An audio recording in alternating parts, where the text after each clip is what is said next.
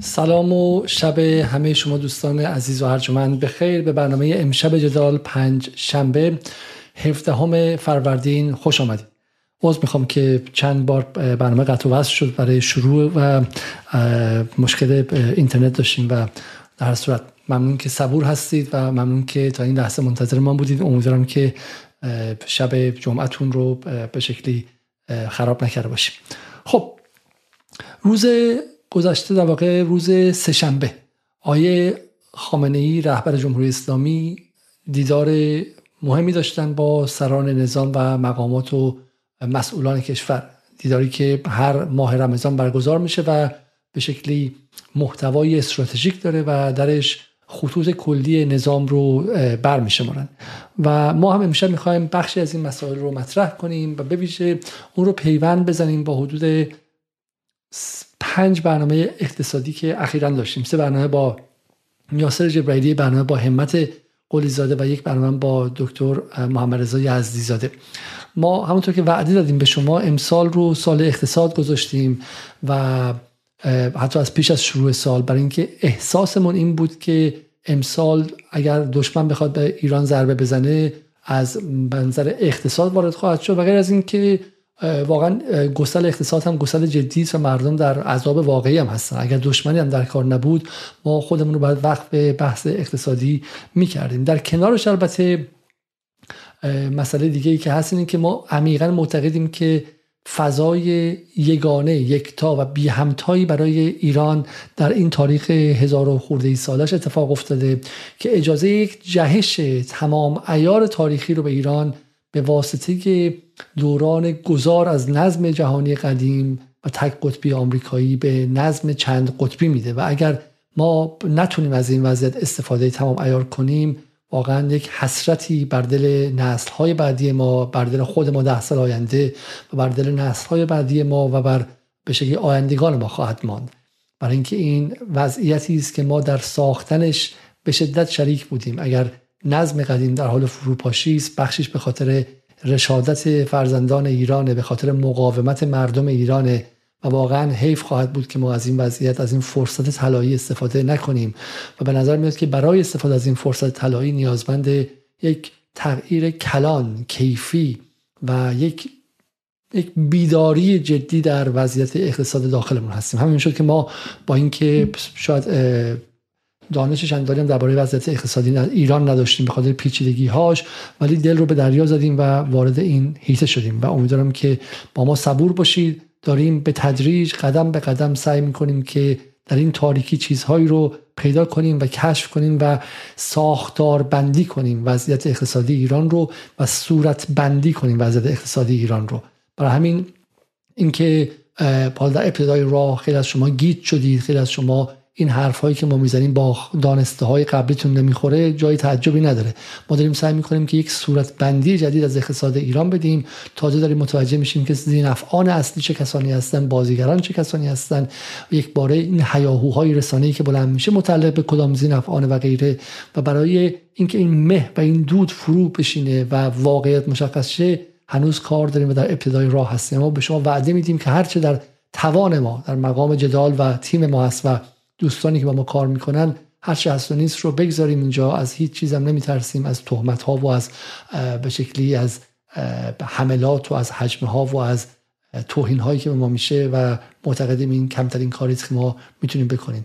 و معتقدیم که اونهایی که رفتن و جان خودشون از دست دادن برای اینکه ایران سر بلند شه آخرش اینه که ما هم میریم و جدال رو میبندیم و دنبال کار دیگه میریم که کمترین هزینه است. و همین از اینها هم نمیترسیم اما به ما اطمینان داشته باشید ما در این راه میگم تمام تلاش خودمون خواهیم کرد که سالم ترین جنس اطلاعات رو با شما در میون بگذاریم. خب بریم سراغ سخنرانی آقای خامنه ای قبل از شروع لطفا برنامه رو لایک کنید. دوستان خیلی خیلی زیادی برنامه رو از دست دادن به خاطر جابجایی های ما و قطع و وصل شدن های بسیارمون من ازشون عذر می‌خوام. کمک کنید که این دوستان بتونن ما رو پیدا کنن و با لایکتون از ما به شکلی حمایت کنید خب بریم سراغ آقای خامنه‌ای و سخنرانی بسیار مهمی که دیروز داشتن. در نکته اولی که آقای خامنه‌ای گفتن بحث اولویت اقتصاد بود. این بحث اولویت اقتصاد رو بالا من میگم در جدال درش تاکید کردیم. من دوست دارم که دوست دارم که روش تاکید کنم که چرا اولویت اقتصاد مهمه. بیایم اول صحبت خدای خامنه ای رو بشنویم و بعد برگردیم. اقتصاد اولین مسئله کشوره مهمترین مسئله کشوره مسئله معیشت مردم مسئله ملموس همه آهاد کشور هست. خب شعار امسال البته شعارهای سالهای قبلم تا سالهای متعدد عموما اقتصادی بود. امسال این شعار شعار مهمی است شعار حساسی است. تورم بالا در چند سال پی در پی این خیلی چیز مهمی است سالهای متعدد پشت هم تورم بالا. خب این روی نظام توزیع درآمدها در کشور اثر می‌گذاره. توزیع درآمدهای کشور رو ناموزون می یه عده محروم میمانن یه عده هم حالا از طرق مختلفی جیباشون پر میشه. از هر دو طرف ایجاد فساد خواهد شد. این صحبتی که آقای خامنه می‌کنه صحبت بسیار مهمیه. تورم رو به فساد اجتماعی گره می‌زنه و توضیح میده که تورم ایران در سالهای متمادی بالا بوده. یک سال دو سال نیستش. و این تورم متمادی در سالهای دراز باعث تغییرات کلان اجتماعی و فرهنگی و سیاسی در جامعه ایران شده و حالا ایشون بازش می‌کنه و توضیح میده چرا اینقدر مهمه که سال رو به اسم سال مهار تورم نامیده. هم از طرف فقر فسادهای فرهنگی اجتماعی به وجود میاد. هم از طرف اون مجموعه ای که توانستن از این آبهای گلالود ماهی بگیرن استفاده نامشروع کنن حرامخوری کنن از اونهای اونا هم فسادهایی به وجود میاد یعنی تورم مسئله صرفا اقتصادی به نظر می‌رسه. اما انسان می‌بینه نه این می‌توانه بر روی فرهنگ مردم افکار مردم رفتار مردم مسائل اجتماعی کشور اثر بده خیلی از فسادهای اجتماعی و فرهنگی هست که اگر ما سرنخ اینها رو دنبال کنیم به همین پولهای حرام و برخورداری های تبعیض آمیز خواهیم رسید. خب این سوال به ازم صحبت بسیار کلیدی که آقای خامنه‌ای داره انجام میده اینجا و من می‌خوام یاد توضیح بدم اینجا و ببینم که چگونه ما درباره مسائل به این مهمی واقعا در این سالها انفعال داشتیم. و ببینید اهم وقتی آقای خامنه‌ای میگه که اولویت اول ما اقتصاده چون بعدا حالا گفتش گفت آقای خامنه‌ای که بحث حجاب هم مهمه بحث فرهنگی هم مهمه مسائل دیگه مهمه اما داره اولویت بندی می‌کنه برای کشور.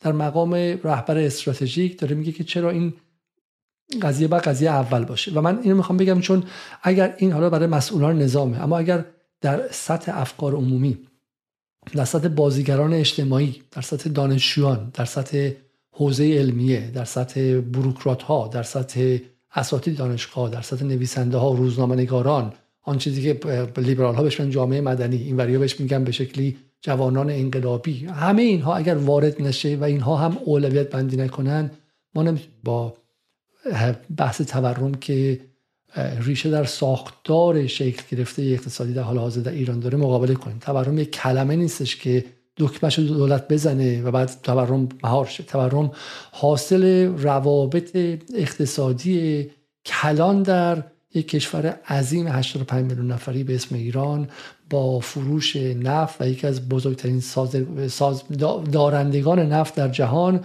و همینطور کشوری ثروتمنده. برای همین تغییر تغییر آن دسته از روابطی که می‌تونه به مهار تورم برسه کار بسیار پیچیده است. و مردم هم باید بپیوندن به این قضیه. بدون حمایت مردم بدون یک بسیج اجتماعی و مردمی این اتفاق نخواهد افتاد. و مردم هم باید اولویت بندی کنن. و من اینجا صحبتم با همه گروه های اجتماعی. مردمی که در به اصلاح طلبان بستن حالا به درست یا به غلط من نمی‌خوام واردش اون مردم گاهی افسار حالا توهین آمیز نمی‌خوام بگم ولی اولویت بندی های خودشون دست سران اصلاح طلب می‌دادن که یک روزی ورزشگاه زنان رو بزرگ کنن یک روزی بحث برجام رو بزرگ کنن یک روزی بحث دعوای تو خیابون رو بزرگ کنن و غیره. در حالی که اگر همان مردم به دولت روحانی که بهش رأی داده بودن فشار می‌برن که آقا خواسته اولیه ما بحث تورمه نه چیز دیگری. خب ما از تو مهمتر از همه تورم می‌خوایم. خب و, و اگر روی این پافشاری می‌کردن دولت روحانی مجبور بود که این اولویت رو پیگیری کنه. و الان هم این طرفی ها هم همینطور. مردم به شکلی به رئیسی رای دادن حتما خواسته های فرهنگی دارن. بالاخره همه آمار و ارقام نشون میده که بخشایی که با رئیسی رای دادن قاطبتشون اکثریتشون از بخش های سنتی تر مذهبی تر جامعه است و احتمالا الان از وضعیت حجاب یک مقدار مثلا ناراحتی دارن می‌خوان که اولویت بندیش محض مثلا مباحث دیگه است مباحث سیاسی است مباحث محیط زیستی است. و آقای خامنه‌ای میگه که این اولویت بندی اینجا اگر قراره که این مسئله حل شه بعد اولوی اولویت بندی امسال اقتصاد باشه که زیربنای همه چیزه. و این نکته مهمی اگر ما بپذیریم که مسائل فرهنگی ما عمیقا ریشه در مسائل اقتصادی ما داره. زمانی بود که خیلی گمان می‌کردن که اگر ما فرهنگ رو درست کنیم اقتصاد خودش درست میشه. اگر ما فرهنگ رو درست کنیم صاحبان اقتصادی ما هم با تقوا میشن و دیگه مثلا فساد به خرج نمیدن. بعد خودشون کمک می‌کنن به بقیه جامعه خیرات و مبرات و مواسات می‌کنن و اون بعد مسئله فقرا رو حل می‌کنن. بعد 43 سال 44 سال تجربه به شکلی دولت ملت سازی در جمهوری اسلامی ما دیدیم که اینگونه نیست. و به نظر میاد که بالاخره رهبر جمهوری اسلامی خیلی با اصرار و با یقین داره میگه که ما باید اولویت رو به تغییر زیربنا و به اقتصاد و به اصلاح زیربنا بدیم. این نکته نکته اولی. ولی اینکه آقای خامنه‌ای میگه که بسیار از مفاسد به شکلی فرهنگی هم ریشه در تورم داره من خود اینجا باز کنم قضیه رو. تورم امسال که حدود 49 درصد 50 درصد بود به شکلی جامعه ایران رو به صورت ریشه تغییر داد. چرا؟ شما یک تعدادی میزان پسنداز در بانک داشتید. پسنداز از بانک می آوردید بیرون برای اینکه مثلا باهاش یک ماشینی بخرید یا اینکه مثلا دخترتون رو شوهر بدید پسرتون رو زن بدید. یه عمل جراحی کنید. و هنوز به, به محل خرید لوازم نرسیده هنوز به بیمارستان نرسیده هنوز به جایی که باید خرج کنید به ماشین فروشی نرسیده تورم چنان سنگین بود امسال که پول شما از ارزش تویی شده بود و شما ناتوان از این قضیه می شدید این یک بیثباتی عظیمی رو در جامعه ایران به در طبقه های پایین تر و طبقات متوسط به وجود آورد که افق معنایی رو از اونها از بین براشون از بین برد. احساس آینده احساس ثبات رو براشون از بین برد و این یک خطر اصلا سیاسی بود. جامعه‌ای که احساس ثبات نداره و ذهنش کلنگی شده ذهنش به شکلی از امنیت ذهنیش از بین رفته. وقتی مسیح علی نژاد رادیو آمریکا و بی بی سی هم بهش بگن که حالا بیام تجزیه کنیم حالا می‌خوام بمباران شه حالا می‌خوام تحریم شه به این قضیه تا حدی سر شده است و احساسش رو از دست داده. چون ذهنش ثبات و امکان پیش بینی آینده و تصمیم گیری و planning و طراحی آیندهش رو از دست داده. پس این خطره. دومیش اینه که بخش های مختلف جامعه با همدیگه در میافتند شما یه جایی که چنین اتفاقی بیفته یک چک که نتونی پاس کنی اونم تو جامعه که هنوز به شدت سنتی به شدت بخش عمدش مذهبی قول قول هنوز کلمه کلمه از حرف شما توی بازار هنوز می‌تونه به شکلی معامله جوش بده و بعد اون رو نمی‌تونی پاس کنی. نفر بعدی نمی‌تونی پاس کنی. زنجیره بیاعتمادی در روابط اقتصادی به وجود میاد. و بعد هم میگم این فسادهایی که آقای خامنه‌ای در موردش حرف می‌زنه. چرا این قضیه مهمه؟ همین اثرات فرهنگی تورمه. اینکه من نگاه می‌کنیم مثلا حوزه علمیه ای که باید دغدغش اگر این باشه چون بعد بفهمیم که ریشه فساد در اینجاست ریشه فساد فرهنگی هم در اینجاست. اصلا به اقتصاد کاری نداره و ساکت و آروم از کنارش رد میشه و میره. چند تا روحانی شما می‌شناسید که چیزی بیشتر از اقتصاد و نای مثلا شهید صدر خوانده باشن و دانسته باشن. کدومشون یه دونه کتاب از اقتصاددان های جدید جهان خونده؟ کدومشون کتاب پیکتی رو برداشته خونده؟ کدومشون هاجونگچان رو خونده؟ کدومشون یک کتاب از به شکلی منتقدین مثلا نولیبرالیسم خونده. واروفاکیس کی می‌شناسه توی حوزه علمی قم و اینا شوخی نیستش. اگر شما معتقدید که ریشه فساد فرهنگ در اینجاست در اینجاست شما به اینکه کار ریشه ای کنید همش داریم به روبنا همش داریم به چهره به, به ظاهر دارید می‌رسید. اما بحث حتی مثلا فساد مثلا به شکلی بحث فساد فرهنگی رو میگم در بحث اقتصاد و ناتوانی بخش عمده از جامعه ایران برای تشکیل خانواده نگاه کنید. اصل این قضیه حالا به شکلی خیلی میگن که بیهجایی باعث فروپاشی خانواده میشه. خیر. شما وقتی اصلا نتونی خانواده تشکیل بدی و توان اقتصادیشو نداری که در تمام نظرسنجی ها و در تمام آمار رسمی داره گفته میشه که یکی از مسائل اصلی است چگونه می‌تونی این کار کنی. همین این ریش من می‌خوام همه اولویت بندی و در واقع زیربنا و روبنا به شما توضیح بدم که چگونه این قضیه می‌تونه بقیه مسائل رو به شدت تحت تاثیر قرار بده. من خیلی خوشحالم که واقع به آقای خامنه این قضیه رو به این شکل مطرح می‌کنه. خب و این در واقع این جمله ای که اگر واقعا من می‌خوام اضافه کنم به حرف آقای خامنه‌ای اگر واقعا تورم امسال هم 50 درصد بالا باشه و سال بعد هم باشه ما از اینجا باید نگرانی فروپاشی اجتماعی در ایران باشیم. از اینکه جامعه ایران هر روز با استراب بره به مغازه و ندونه امروز چی می‌تونه بخوره. بخش از جامعه ایران نمی‌دونن امروز چی می‌تونن بخورن. یعنی شما میری که گوجه فرنگی بخری که املت درست کنی و می‌بینی که توان و وسع املت رو نداری. نمی‌تونی بخری. خب؟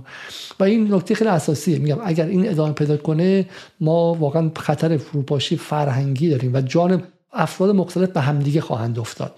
افراد مختلف به همدیگه خواهند افتاد. این جمله‌ای که قیس قریشی به نقل از ایاد علاوی به من گفت که تحریم ایاد علاوی بود که تحریم جامعه عراق رو از درون فرو پاشاند و باعث شد که جامعه که سه هزار سال چهار هزار سال عمرش بود و خیلی به شکلی رضایل زیادی داشت اما بالاخره یه فضایل فراوان و عمیقی هم داشت. ولی باعث شد که آدم ها بچهشون رو بتونن بفروشن آدم ها به شکلی باعث شد تنفروشی همسرشون تن بدن و یک دفعه یک جای اتفاقی افتاد تحریم 1991 تا 2003 و بعد هم ادامه جنگ داخلی باعث که جامعه عراق ریشه های فرنگیش رو گم کنه و از درون بپکه. و من نگرانم که ادامه تورم در این ابعاد هم با جامعه ایران چنین کاری کنه که فرهنگ ریشه دار عمیق قدیمی و به شکلی سنتی و مذهبی ایران از درون بپاشه. خب اما یک نکته بعدی که حالا من اینجا نیوردم ولی آقای خامنه ای فقط من قبل از ادامه میگم چون دوستان زیادی هی دارن پیام میدن که شما کجا هستید و لینک ما رو پیدا نمی‌کنن چون به خاطر مشکل فنی ما private بودیم و دوباره شروع کردیم. استدعا می‌کنم که برنامه رو لایک کنید که این دوستان رو پیدا کنم. اگر من بعد شروع کنم به به شکلی تایپ کردن که در توییتر کجا هستیم در جای دیگه کجا هستیم و تمرکز من هم از بین میره. ممنون میشن که کمک کنید. یه نکته دیگه هم که آقای میگن اینجا میگه که همه باید در خدمت مهار تورم و رشد تولید قرار بگیرن. امکانات اجرایی داریم امکانات تقنینی یعنی قانونگذاری داریم امکانات قضایی و قوه قضایی و داریم امکانات رسانه‌ای داریم تجربه و عناصر مجرب داریم. کسانی هستن که کار آزمودن کار کردن می‌شناسن بلدن. از همه اینها باید استفاده شه. من حالا اینو توضیح بدم که وقتی تورم 50 درصده و بعد یک نیروهای خب عظیم اقتصادی در جامعه ایران هستن که منفعت می‌برن از این تورم. این تورم خود به خود که به وجود نمیاد که یعنی یه سری زینف داره. هر چیزی که شما ببازید یک سری دیگه درش برنده شدن در بازی اقتصاد و این برندگان نمی‌ذارن که مناسبات اقتصادی مناسبات اقتصادی عوض شه. و حالا در چنین شرایطی در چنین شرایطی آقای خامنه‌ای میگه باید از همه ابزارها استفاده کنیم. من می‌خوام چیز اضافه کنم. مبارزه با تورم یک. و رونق تولید واقعی یعنی عبور از دلال بازی و رشد و سرایت دلال بازی به بخش های مختلف اجتماعی. اینکه از معلم و دکتر تا مهندس و دانشجو همه مشغول دلال بازی هم در کنار زندگیشون بشن و همه یه جوری مشغول خرید و فروش سکه و دلار و غیره باشن این نیازمند یک عزم یه نفر دو نفر نیستش. من معتقدم که این نیازمند یک انقلاب فرهنگی و یک انقلاب نرم افزاری یک انقلابی که همه دستگاه باید وارد شن همه بخش های جامعه باید وارد شن خب. و و این یک یک فرصت هم ما اینجا داریم. میگم غیر از اینکه دشمن اصلی ما در حال حاضر که دلار اقتصاد آمریکاییه که به ما جنگ اقتصادی کرد به واسطه تحریم در این سالها در حال ضعیف شدن نسبی و افول نسبی هستش. در کنارش برای اولین بار هم میشه گفتش از سال 88 به این سمت نظام یک انسجام درونی داره. و گروه های مختلفش با همدیگه تقریبا در یک راستای کلی هن. اختلاف دارن تضاد دارن با همدیگه اصلا شکی نیستش. اما یک نزدیکی های هم کلا به همدیگه دارن و این اتفاق کمی نیستش. خب من فقط توضیح بدم. این این که قوه قضاییه مجلس و دولت نزدیک به هم دیگه هستن می‌تونه به ما این کمک کنه. ما این شانس رو نداریم. ما ممکنه که هشت ماه دیگه باز مجلسی بیاد که از توش افرادی بیان مثل حالا می‌خوام اسم ببرم افرادی که باز بیان بگن که بریم اول برجام رو انجام بدیم افیتیف رو انجام بدیم. از صحن علنی مجلس مثل مجلس قبلی بیان باز مردم رو دنبال نخود سیاه بفرستن. باز روز از نو روزی از نو.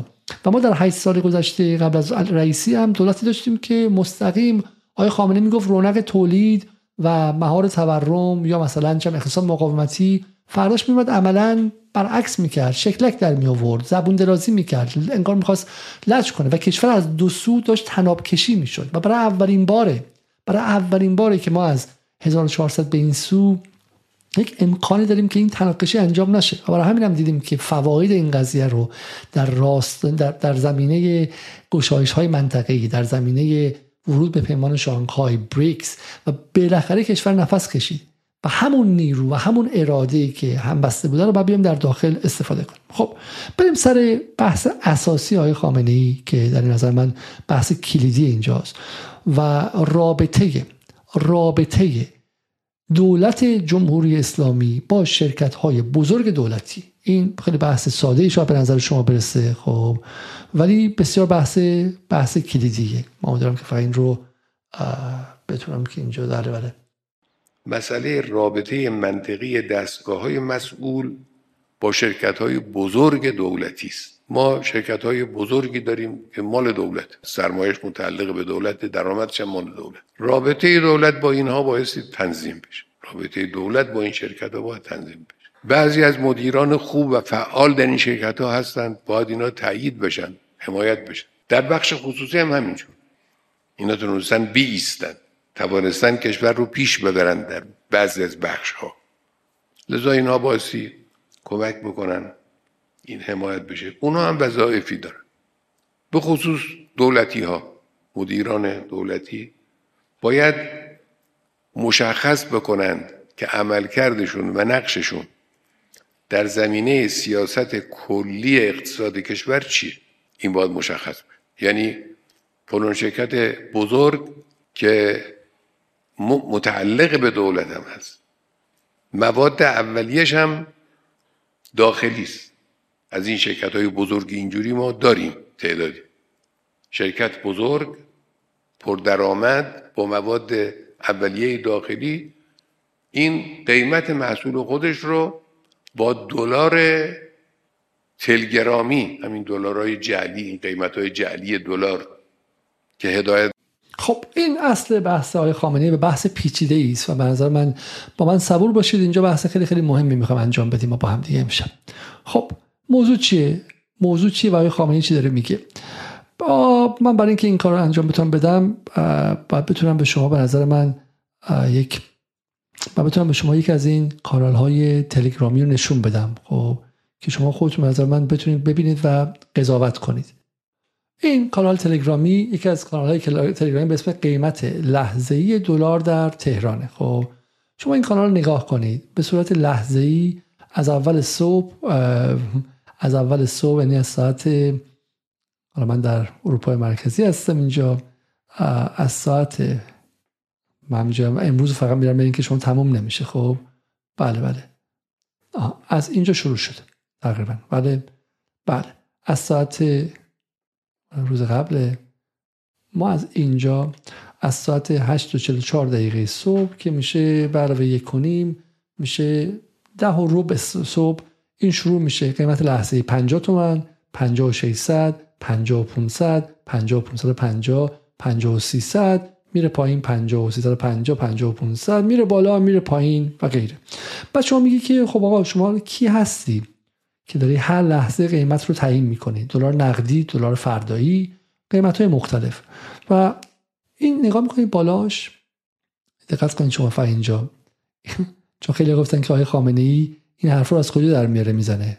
نگاه می‌کنید که 408 هزار نفر 408 هزار نفر در این کانال عضون یعنی این کانال به شکلی 408 هزار نفر داره دنبال میشه و اونها تصمیم می‌گیرن آقا به این قیمت بفروشن. من الان اگه بیام به شما بگم آقا دلار من می‌خوای بخری به این نگاه می‌کنم این قیمتش اینه. پس این بهش رسمیت میده. خب حالا ببینیم که اینا کی هستن.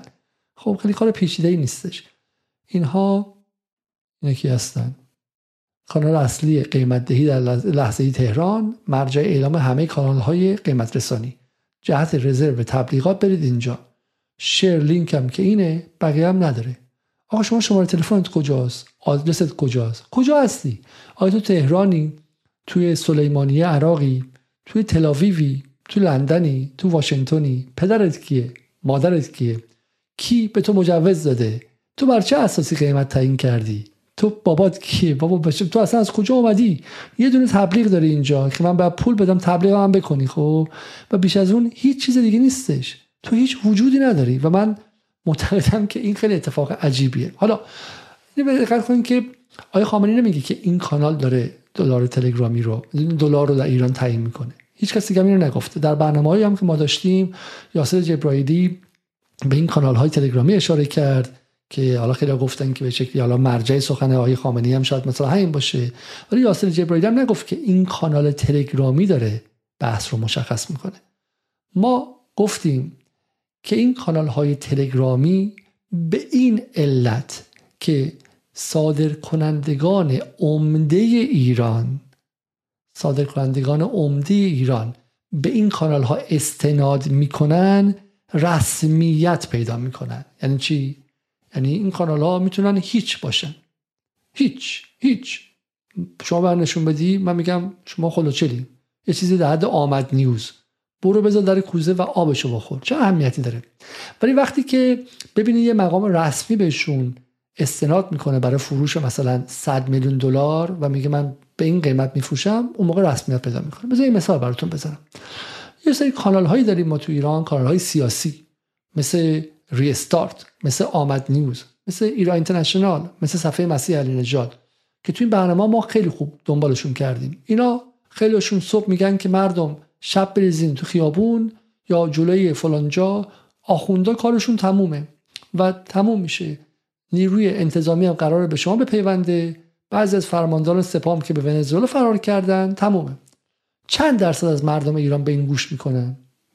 چه آدمای جدی به این گوش می‌کنن؟ آیا مثلا وزیر ایرانی یه صاحب کارخونه ایرانی هم میاد بره اون محل وایسه؟ نه.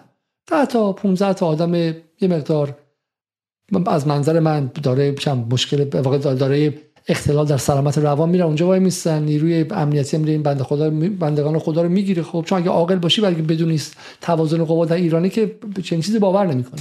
پس خود این کانال تلگرامی که میگه برید بریزید فلان جا اهمیتی نداره رسمیتی نداره. اما اگر یه موقعی بود که بعد یه وزیر روحانی هم می‌گفت فردا در فلانجا میبینمتان. فلانی هم اینو می‌گفت معاون رئیس جمهور هم اینو می‌گفت رئیس دیجی کالام اینو می‌گفت رئیس اسنپ هم اینو می‌گفت. بعد اون موقع رسمیت پیدا می‌کرد. بعد اون موقع میلیون ها نفر ممکن می‌رفتن اونجا. به همین سادگی. مشکل این کانال های تلگرامی چیه؟ اینه که شرکت های عظیمی مثل مثل سرچشمه میگن نرخ تسعیر ما بر اساس قیمت لحظه‌ای دلار اینجا. فولاد مبارکه میگه بر اساس نرخ لحظه‌ای دلار در اینجا. و اینه که این کانال ها رو رسمیت میبخشه. برای ما نمی‌دونیم که اینا واقعا تو سلیمانی عراقن یا تو تلافیون یا اینکه نه توسط خود این شرکت های بزرگ دولتی دارن اداره میشن. این نکته نکته خیلی خیلی کلیدیه. دقت کنید. چون آنهایی که سعی کردن که حرف ما در برنامه نوروزی جدال رو و همینطور حرف آقای خامنه ای رو تحریف کنن لوس کنن. اومدن گفتن که اینا میگن به شکلی یک کانال تلگرامی قیمت دلار تعیین می‌کنه. خیر هرگز. دروغ نگید. ذره تقوا داشته باشید. کانال های تلگرامی مرجع دارندگان اصلی دلار در ایران شدن. نکته اصلی اینه.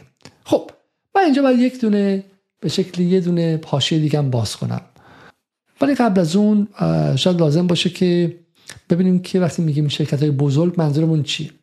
محسن زنگنه یکی از نمایندگان مجلس گفته که تقریبا از 50 میلیارد دلار صادرات غیر نفتی ما بیش از 40 میلیارد آن در اختیار شرکت ها و مجموعه های وابسته به دولت و شرکت های خصولتی است که افزایش اقتدار و تقویت حاکمیت حکمرانی دولت درباره شرکت دولتی قطعا می‌تواند در ورود و افزایش عرضه ارز به کشور کمک کنند.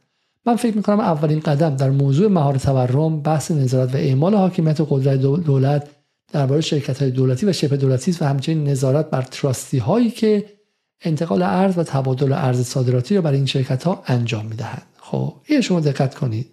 موضوع چیست؟ ببینید در سال گذشته خبر خیلی خوبی اومد که همه ما رو خوشحال کرد. و اون خبر این بود که صادرات غیر نفتی ایران برای اولین بار از مرز 50 میلیارد و اینها گذشته و ایران بیشترین میزان صادرات غیر نفتی تاریخ 2500 ساله. اگه مادها هم در نظر بگیرید 2700 ساله. قبلش می‌خواید برید 7000 ساله و غیره خود رو داشت. خب خدا رو شکر. خیلی خیلی عالی. ما واقعا خدا رو شکر می‌کنیم که 52 میلیارد صادرات غیر نفتی داشتیم. خب مشکل چیه اینجا؟ مشکل که دولت به خاطر تحریم ها منبع اصلی درآمدش که نفت بوده رو اونقدر نتونسته بفروشه. تازه این دولت به نسبت دولت حسن روحانی خیلی قدر قدرت و میفروشه. از ناو آمریکایی هم نمیترسه و از تحریم آمریکا هم نمیترسه. بیژن زنگنه می‌گفت من نمیفروشم. مگه اینکه بیان دم در خونم ازم بخرن. برای همین یه موقعی بود که آقای زنگنه روزی 100 هزار بشکه میفروخت. دولت فعلی یک ما مگه سه دهم میلیون بشکه در روز رو داره با خیال راحت میفروشه. مشتری اصلیش هم که چین باشه شجاع شده. می‌تونید ببینید دیگه. مشتری اصلیش هم میگه من از آمریکا دیگه نمیترسم. دوره عوض شده و برای همین کت خدا ضعیف و پیر و در حال مرگه و چین هم میگه آقا من از هر کی بخوام می‌خرم به تو ربطی نداره. ایران داره یک ماه سه میلیون بشکه در روز میفروشه. ولی همه اینها حالا آمارش رسمی نیستش و آماری که بالاخره بچه امنیتی داره و غیر رسمی ولی گفته میشه بین 20 تا 30 میلیارد دلار هم پول دولت خب خود شما حساب کنید. 52 میلیارد دست شرکت های بزرگ دولتی و نیمه دولتی 20, 20 تا 30 میلیارد دست دولت. چه کسی در تعیین نرخ ارز موثرتر است؟ پس خودتون بپرسید. دولت ابراهیم رئیسی یا شرکت های بزرگ دولتی و نیمه خود دولتی؟ من اصلا میگم آقایون الان همه در ایران مد شده میگن دولت چون چاپ پول می‌کنه دولت چون کسری بودجه داره به خاطر افزایش نقدینگی قیمت ارز رفته بالا. حرفشون اینه که دولت دزده عذر می‌خوام اینجوری میگم حرف اینها اینه. اونایی که میگن نقدینگی دارن میگن دولت دزده و داره دزدی می‌کنه و هی داره کاغذ چاپ می‌کنه و داره کسری بودجهشو اینجوری جبران می‌کنه. ما اصلا میگیم آقا فرض شما فعلا قبول. توهینش هم خودتون برید با آقای رئیسی جواب بدید. ولی سوال اینه که اون کسی که 20 میلیارد دلار تو جیبش داره و اون که 52 میلیارد داره کدومشون به قول معروف power یا قدرت market power بیشتری دارن؟ قدرت دخالت در بازار بیشتری دارن. مثلا 52 میلیاردی برای همین تعیین کننده و به قول معروف معین کننده بازیگر اصلی بازار ارز ایران اون 52 میلیاردن. اون شرکت هایی هستن که آقای خامنه‌ای داره بهشون اشاره می‌کنه و دیگه صدای نظام رو نه فقط دولت صدای نظام رو در آوردن و من توضیح میدم که ماجرا چی. برای اینکه ماجرا رو بفهمیم بعد یک قصه برای شما بگم. قصه خصوصی سازی در ایران. خب سال 1984 به شکلی نظام جمهوری اسلامی تصمیم گرفت که اصل 44 رو اجرایی کنه. حالا اصل 44 فقط در خصوصی سازی نیستش.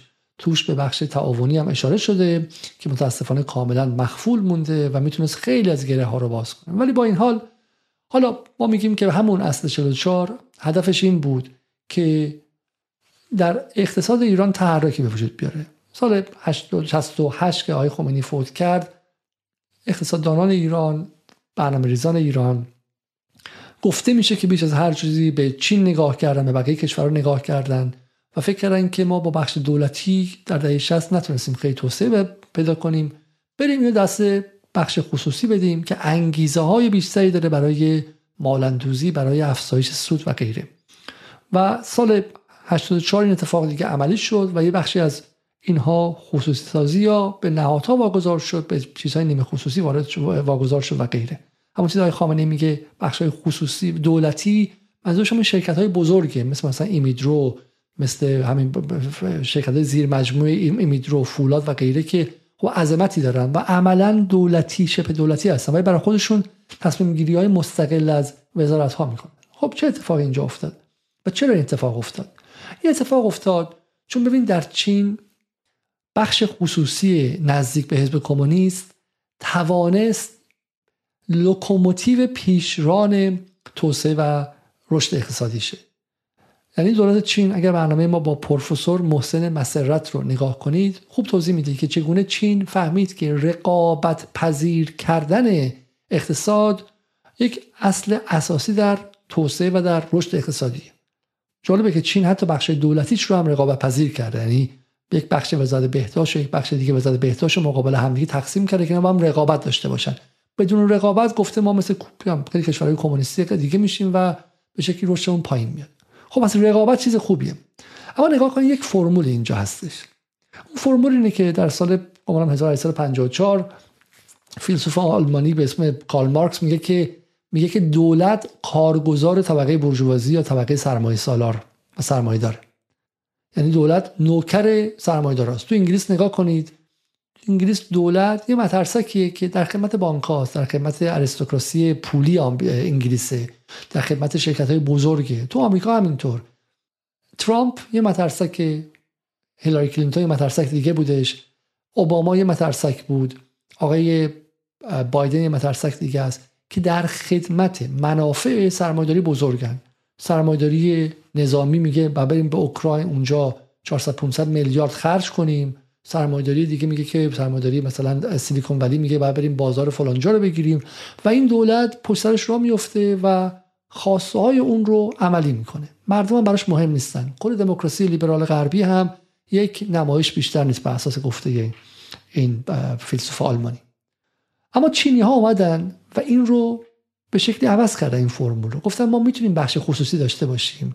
ولی بخش خصوصی رو و دولت هم می‌تونه بهش کمک کنه در خدمتش باشه. ولی به چه معنی؟ در خدمت خیر عمومی و نفع ملی و نفع دولت ملت چین اینجاست که روابط بین دولت و بخش خصوصی یا بخش خصولتی یا بخش نیمه دولتی و حتی بخش های دولتی رقابت پذیر روابط یک طرفه ای نیست که اونا هر غلطی خواستن بکنن و دولت هم فقط دنبالشون بدوه برای همین چیزی مثل بحران 2008 2009 سختتر به وجود بیاد توی چین.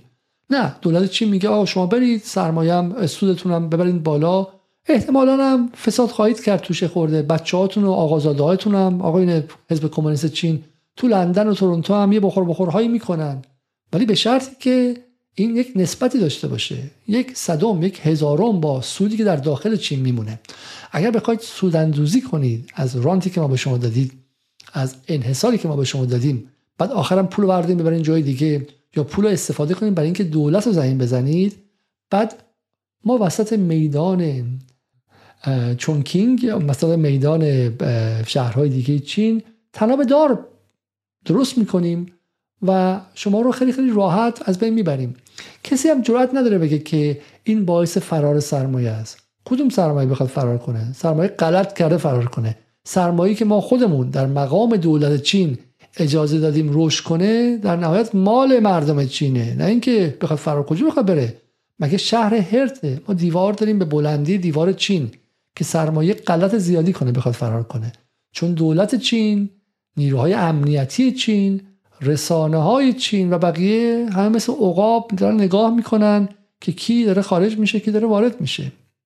اونایی که از بیرون میان شرکت خارجی حق ندارن طوری سرمایه گذاری کنن که رقیب دولت ملیشن مثل خیلی کشورهای دیگه. خارجی آمدن شل اومده نایکی اومده آدیداس اومده اپل اومده ولی خوردتشون بخش ملی رو خورده. کشور رو استعمار کرده به این وسیله. مگه نیستش توی نیجریه چه می‌دونم شل هستش توی جای دیگه به شکلی توتال هستش شرکت های عظیم. اومدن کشور آفریقایی کوچیک ضعیف و دولت های ضعیف و از آن خودشون کردن. و همین ورود سرمایه این نیستش که سرمایه گذاری سرمایه سرمایه گذاری آداب و رسوم و ضابطه داره. باید در خدمت دولت ملی باشه. نه باید گردن کشی کنه مقابلش. خروج سرمایه همینطور. شهر هرت نیست که بخواد خارج سرمایه. خب در ایران هم همین بودش. در ایران این بود که این بخش خصوصی برآمده از اصل 44 یا این استقلال نسبی که بخش های خصولتی یا نهادها و بنیادها در سال 84 به بعد داده شد هدف نهاییش این نبود که یه سری آدم برن پولدار شن بعد بچه هاشون هم برن تو تورنتو مرگ بر جمهوری اسلامی بگن و برج بسازن تو لندن بعد بیان تو دبی فلان کارو کنن. بعد در داخل ایران هم در زمان جنگ اقتصادی آمریکا علیه ایران ماشین های 5 میلیاردی و ده میلیاردی سوارشن و خاک بپاشن به چشم محرومین و خانواده کسانی که بچه هاشون شهید شدن و کشته شدن و عذابشون بدن. قرار که این نبود که قرار این بود که اینا بیان لوکوموتیو پیشران اقتصاد ایران شن. خب اما یه اتفاقی افتاد. اما اینجا مجبورم قصه ای که می‌خواستم بعدم بگم رو هم یعنی بگم. چند اتفاق افتاد که ما در این برنامه هامون بهش خیلی خوب اشاره کردیم. یاسر جبرائیلی در اولین برنامه توضیح داد که چگونه از سال 86 به بعد همین شرکت های دولتی رفتن و گفتن که ما سوختمون رو و مواد اولیه‌مون رو به قیمت دلار یا FOB خلیج فارس از دولت می‌خوایم خرید کنیم. ولی به دولت اجازه بده که آن چیزی که process می‌کنیم و فراورده سازی می‌کنیم هم به قیمت دلار بفروشیم. و دولت ایران این رو پذیرفت. بگذاریم که حالا خیلیشون به تدریج خصوصی هم شدن یا خصولتی شدن. و این باعث شد که قیمت به شکلی مواد اولیه ساخت در ایران. ببینید در پتروشیمی که سازنده 4000 قلم از چیزهاست و ما در اون برنامه نشون دادیم به قیمت دلاری انجام شه قیمت ها به تدریج رفت بالا. قسمت دومش این بود که اینها شروع کردن به فروش و واقع اینا بزرگ و بزرگتر شدن و شروع به صادرات فراوان. و ارزی که با خودشون می آوردن رو بعد از مدت به دولت گفتن که ما به قیمتی که دوست داریم می‌خوایم بفروشیم و به تو ربطی نداره که ما چقدر می‌خوایم بفروشیم. و دولت هم این رو پذیرفت و عقب نشست. پس یک اتفاق سال 86 به بعد بود که نرخ های نفتی و پتروشیمی در ایران و بعد هم فولاد و غیره به قیمت دلار تبدیل شد. حتی وقتی به بازار داخلی میفروختن و این باعث تورم اساسی شد. و این قسمت دیگه این بود که از سال 96 97 به بعد که دولت فقیر شد به واسطه تحریم یک باره و پاره شدن برجام این شرکت ها ارز خودشون رو به قیمتی که می‌خواستن و می‌گفتن بازار آزاده میفروختن. خب سال 97 دولت ایران نفت خیلی کمی داره و میره سراغ اینها. میگه آقا شما 10 میلیارد 20 میلیارد 30 میلیارد از من خیلی بیشتر پول دارین دستتونه. کمک کنیم ما می‌خوایم دارو وارد کنیم. می‌خوایم به شکلی دانه مرغ وارد کنیم که مردم مرغ بخورن. ما می‌خوایم به شکلی اقلام اساسی و اولیه وارد کنیم. آرد وارد کنیم. چیزایی که حالا میگن اساسیه. حالا در دوره روحانی چیزایی که اساسی هم وارد شد. غذای سگ و قربان داشت وارد می‌شد. به ما عرض بدین. و گفتن ما نمیدیم بد و دولت روحانی قبول کرد. گفتش که باشه خب من هرچی نفت دارم که حالا برای توسعه باید مصرف شه برای صندوق ذخیره ارزی بره نفتم میفروشم فعلا دوره جنگ اقتصادیه. با همدیگه می‌خوریم. نفت میفروشم. تو ارز نیماهی میدم آقای مدلل لطف کنه بره از برزیل دونه مرغ برداره بیاره. ما بدیم مرغامون چاق و چلش هم بدیم مردم بخورن که گشنه نمونن. خب اون ارز نفت هی داشت کم و کمتر می‌شد و اون پولی که واسه این کارا بدن کفاف نمی‌داد. رفت سراغ اینا التماس که آقا این دلار تو ما بدین. گفتن نمیدیم. خب ما به قیمت تو می‌خوای نمیدیم. از ما آزاد بخر. و دولت شروع کرد از اینها به قیمت بازار آزاد ارزشون خریدن. اینا که میگم آدم غریبه نبودن ها. اینایی که میگم ضد انقلاب نبودن ها. اینایی که میگم دشمن جمهوری اسلامی نبودن ها. بخششون شرکت های دولتی همین جمهوری اسلامی بودن. بخششون شرکت های نیمه دولتی همین جمهوری اسلامی بودن. بخششون خودی هایی بودن که خصوصی شده بودن. اون 52 میلیاردی که الان شده این شرکت های بزرگ اینا بخشی از همین نظامن. گفتن ولی نمیدیم به این قیمت. باید به ما قیمت آزاد بدیم دولت از اینها به قیمت 20 تومن 23 تومن 24 تومن می‌خرید. میمد اون بازار نیمایی 4200 میفروخ آقای مدلل برو دونه مرغ بیار. آقای عباس برو دارو ورده بیار. اون یکی برو لوازم به شکلی شیمی درمانی بیار. بچه های مردم دارن میمیرن. و این خب مسلما توش فساد عظیمی بود. اصلا ارز دو نرخی مسلمه توش فساده. کسی که با هم مسلمه اصلا در شک نیست. ارز ترجیحی مسلمه توش فساده. ولی دولت جمهوری اسلامی سوال اینه که چگونه نتونست اون موقع به اون بخش های شرکت های بزرگ بگه که آقا دلار تو حق نداری به هر قیمتی که می‌خوای بفروشی. دست تو نیستش که. من دولتم من مقتدرم اینجا. من, من مردم من انتخاب کردن که از حقوقشون دفاع کنم. و مشکل اینجاست. چون خیلی از شما ممکنه بگید که آیا علیزاده شما سال گذشته از حذف ارز ترجیحی با با حذف ارز ترجیحی مخالفت کردید؟ بله ما مخالفت کردیم.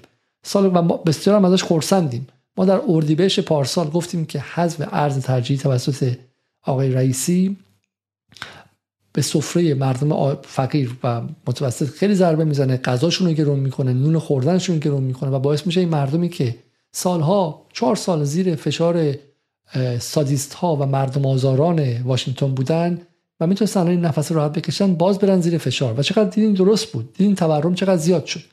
اما این به این دلیل نبود که ما نمی‌دونستیم فساد ارز ترجیحی چقدره. ما معتقد بودیم و هنوزم هستیم. به عنوان کسانی که حالا میگم اقتصاد چند وجهی می‌بینیم که فساد موجود در دو نرخی بودن ارز در اون لحظه بسیار کمتر بود از فساد اینکه بخشی از جامعه ایران گرسنه بمونن. بدون غذا بمونن بدون گوش بمونن بدون نون بمونن خب؟ و تورم ایران اینقدر زیاد شه. در اون لحظه خاص ما حساب کتاب این بود که آقا دولت شروع کنه و بنیانه های تغییر اقتصاد رو بذاره. جراحی واقعی. بهش می‌رسیم چیه؟ جراحی این جراحی از اون شرکت های بزرگ. ولی تا اون زمان کاری نکنید تورم زیاد شه و مردم گرسنه نشن. حتی ما همون موقع گفتیم آقای رئیسی بیا کپون رو بده اول. بذار دو ماه سه ماه دست مردم بیاد. اعتماد به خودشون و به شکمشون به بچه هاشون تزریق شه. بعد هر ترجیح هم وردار. آقای رئیسی هنوز کننده کپون اعلام نکرده. چهار بار چهار بار از اون موقع گفته که من کپون اعلام می‌کنم و باز رفته و اتفاقی نیفتاده. یه جا کامپیوتر خراب بوده یه جا به شکلی زیر ساخت تکنولوژیکش فراهم نبوده. کپون اعلام نکرد و ما می‌دونیم که ارز ترجیح خرابه. ولی سوال اینه که مگه در این کشور حکومت مستقر نیست؟ مگه شهر هرته که یه شرکتی که به واسطه جمهوری اسلامی قدرت گرفته رانت داشته انحصار داشته از دل همین جمهوری اسلامی اومده. اعضاش کسایی که متعلق به همین جمهوری اسلامی بودن. خیلیشون هنوز هم مقام دارن در همین جمهوری اسلامی. در شرایطی که ایران زیر جنگ ارزیه بیان بگن ما دلارمون رو به قیمت بازار آزاد می‌خوام بفروشیم و به دولت به قیمتی که میگه نمیدیم. این نکته اصلی. یعنی اگر می‌خوایم برگردین به حرف این اقتصاددانان بازار آزادی گوش نکنید. سوالتون با این باشه که چی میشه سال 97 که تمام غرب علیه ایران حالا حداقل تمام آمریکا علیه ایران شمشیر کشیده مردم ایران مضطربن ترسیدن گرسنن. دولت جمهوری اسلامی زورش به این شرکت های دولتی نمی‌رسه و بعد دلار و سکه تق تق تق تق تق و همپای اون غذا دارو مسکن آب خوردن هر چی که فکر کنی داره بالا و بالا و بالاتر میره خدمات و مردم ایران مچاله میشن. چون دولت اعمال اقتدار نمی‌کنه یا میگه من اقتدار ندارم زورم نمی‌رسه. این نکته نکته خیلی کلیدیه که در سال 97 به بعد اتفاق میفته و چرا کلیدیه؟ برای اینکه این ادامه پیدا می‌کنه. ما توقع این بود که وقتی آقای رئیسی اومد بگه آقا الان تمام حکومت یک دست و یک پارچه است و ما دیگه با این شرکت ها می‌خوایم مقابله کنیم. آقای فولاد آقای مثل سرچشمه آقای پتروشیمی آقای هلدینگ خلیج فارس. پاشین بیا ببینم. شهر هرت که نیستش که. دلارتون بریزین وسط. و بدین به ما. ما بتونیم باهاش به شکلی مشکلات کشور رو حل کنیم. خب؟ بدیم به صادر کننده بخشش رو. بقیه‌اش هم بذاریم توی به شکلی صندوق ذخیره ارزی. آقای رئیسی هم نتوانست سراغ اینها بره.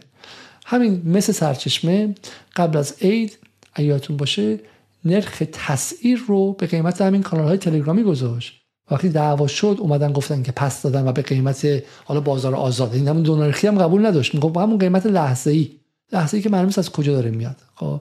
پس این نکته خیلی نکته نکته مهمی بود. و این سال 97 این اتفاق که افتاد در برنامه با دکتر عزیزادم شما دیدید باعث شد که اون ضریب جانشینی ریال چنان بالا بره. از یک بیشتر به تدریج که دیگه الان ریال سقوطش و دومینوی سقوطش آغاز شده. مردم اصلا اعتماد بهش ندارن. صبح. یه قیمت داره و شب یه قیمت دیگه داره. باعث میشه شما اگر بخوای خریدی کنی من امروز صبحی که بهم گذاشت که ما رفتیم جایی بنا و معمار اومدن خونمون خواستیم آشپزخونه درست کنیم. گفتیم چقدر؟ خب مثلا 35 میلیون می‌گیرم برای تعمیر و بازسازی کاملش ولی به قیمت دلار امروز. محاسبه کن چقدر دلاره؟ همونقدر. من که یه ما دیگه کارو شروع کنم. طرف رفته خونه بخره میگن به قیمت دلار امروز معادل 150 هزار دلار 70 هزار دلار. و روابط اقتصادی در ایران به تدریج داره دلاری میشه.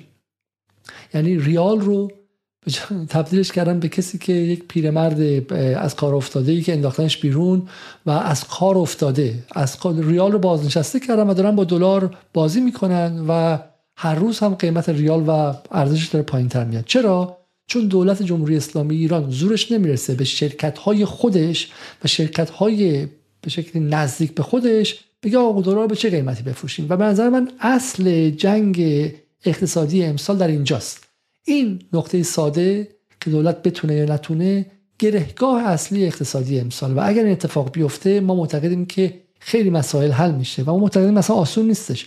زینفعان فراوانی حول این دلارهای بازار آزادی هستن. 52 میلیارد دلار به قیمت 45 هزار تومن 50 هزار تومن کجا؟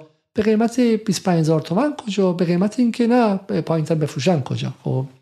و این نکته دیگه این که خب فولاد مبارکه در نظر بگیرید شما. مهر ماه دلار رو با خودش آورده یک میلیارد ابعاد وسیعه ابعاد شوخی نیسته یه میلیارد دو میلیارد سه میلیارد. من دقیقا نمی‌دونم. مثلا پول وارد کرده. ارزش رو صادر کرده. دولت میگه بیا ارز تو به من بده. اول مهر ماهه. میگه حالا بهت میدم. حالا وایسا. چه عجله ایه بیا چایی با هم بخوریم. بیا مسجد واسط بسازم. بیا مدرسه واسط بسازم. پول می‌خوای برای صدا سیمات؟ برم نون بگیرم. چیزی می‌خوای؟ نار خوردین. چی؟ مشکلتون چیه؟ فولاد میگه. خب هر چی می‌خوام براتون می‌سازم. الان پول برای چی می‌خوای ارزم برای چی می‌خوای ارزم جاش خب خارج امنه.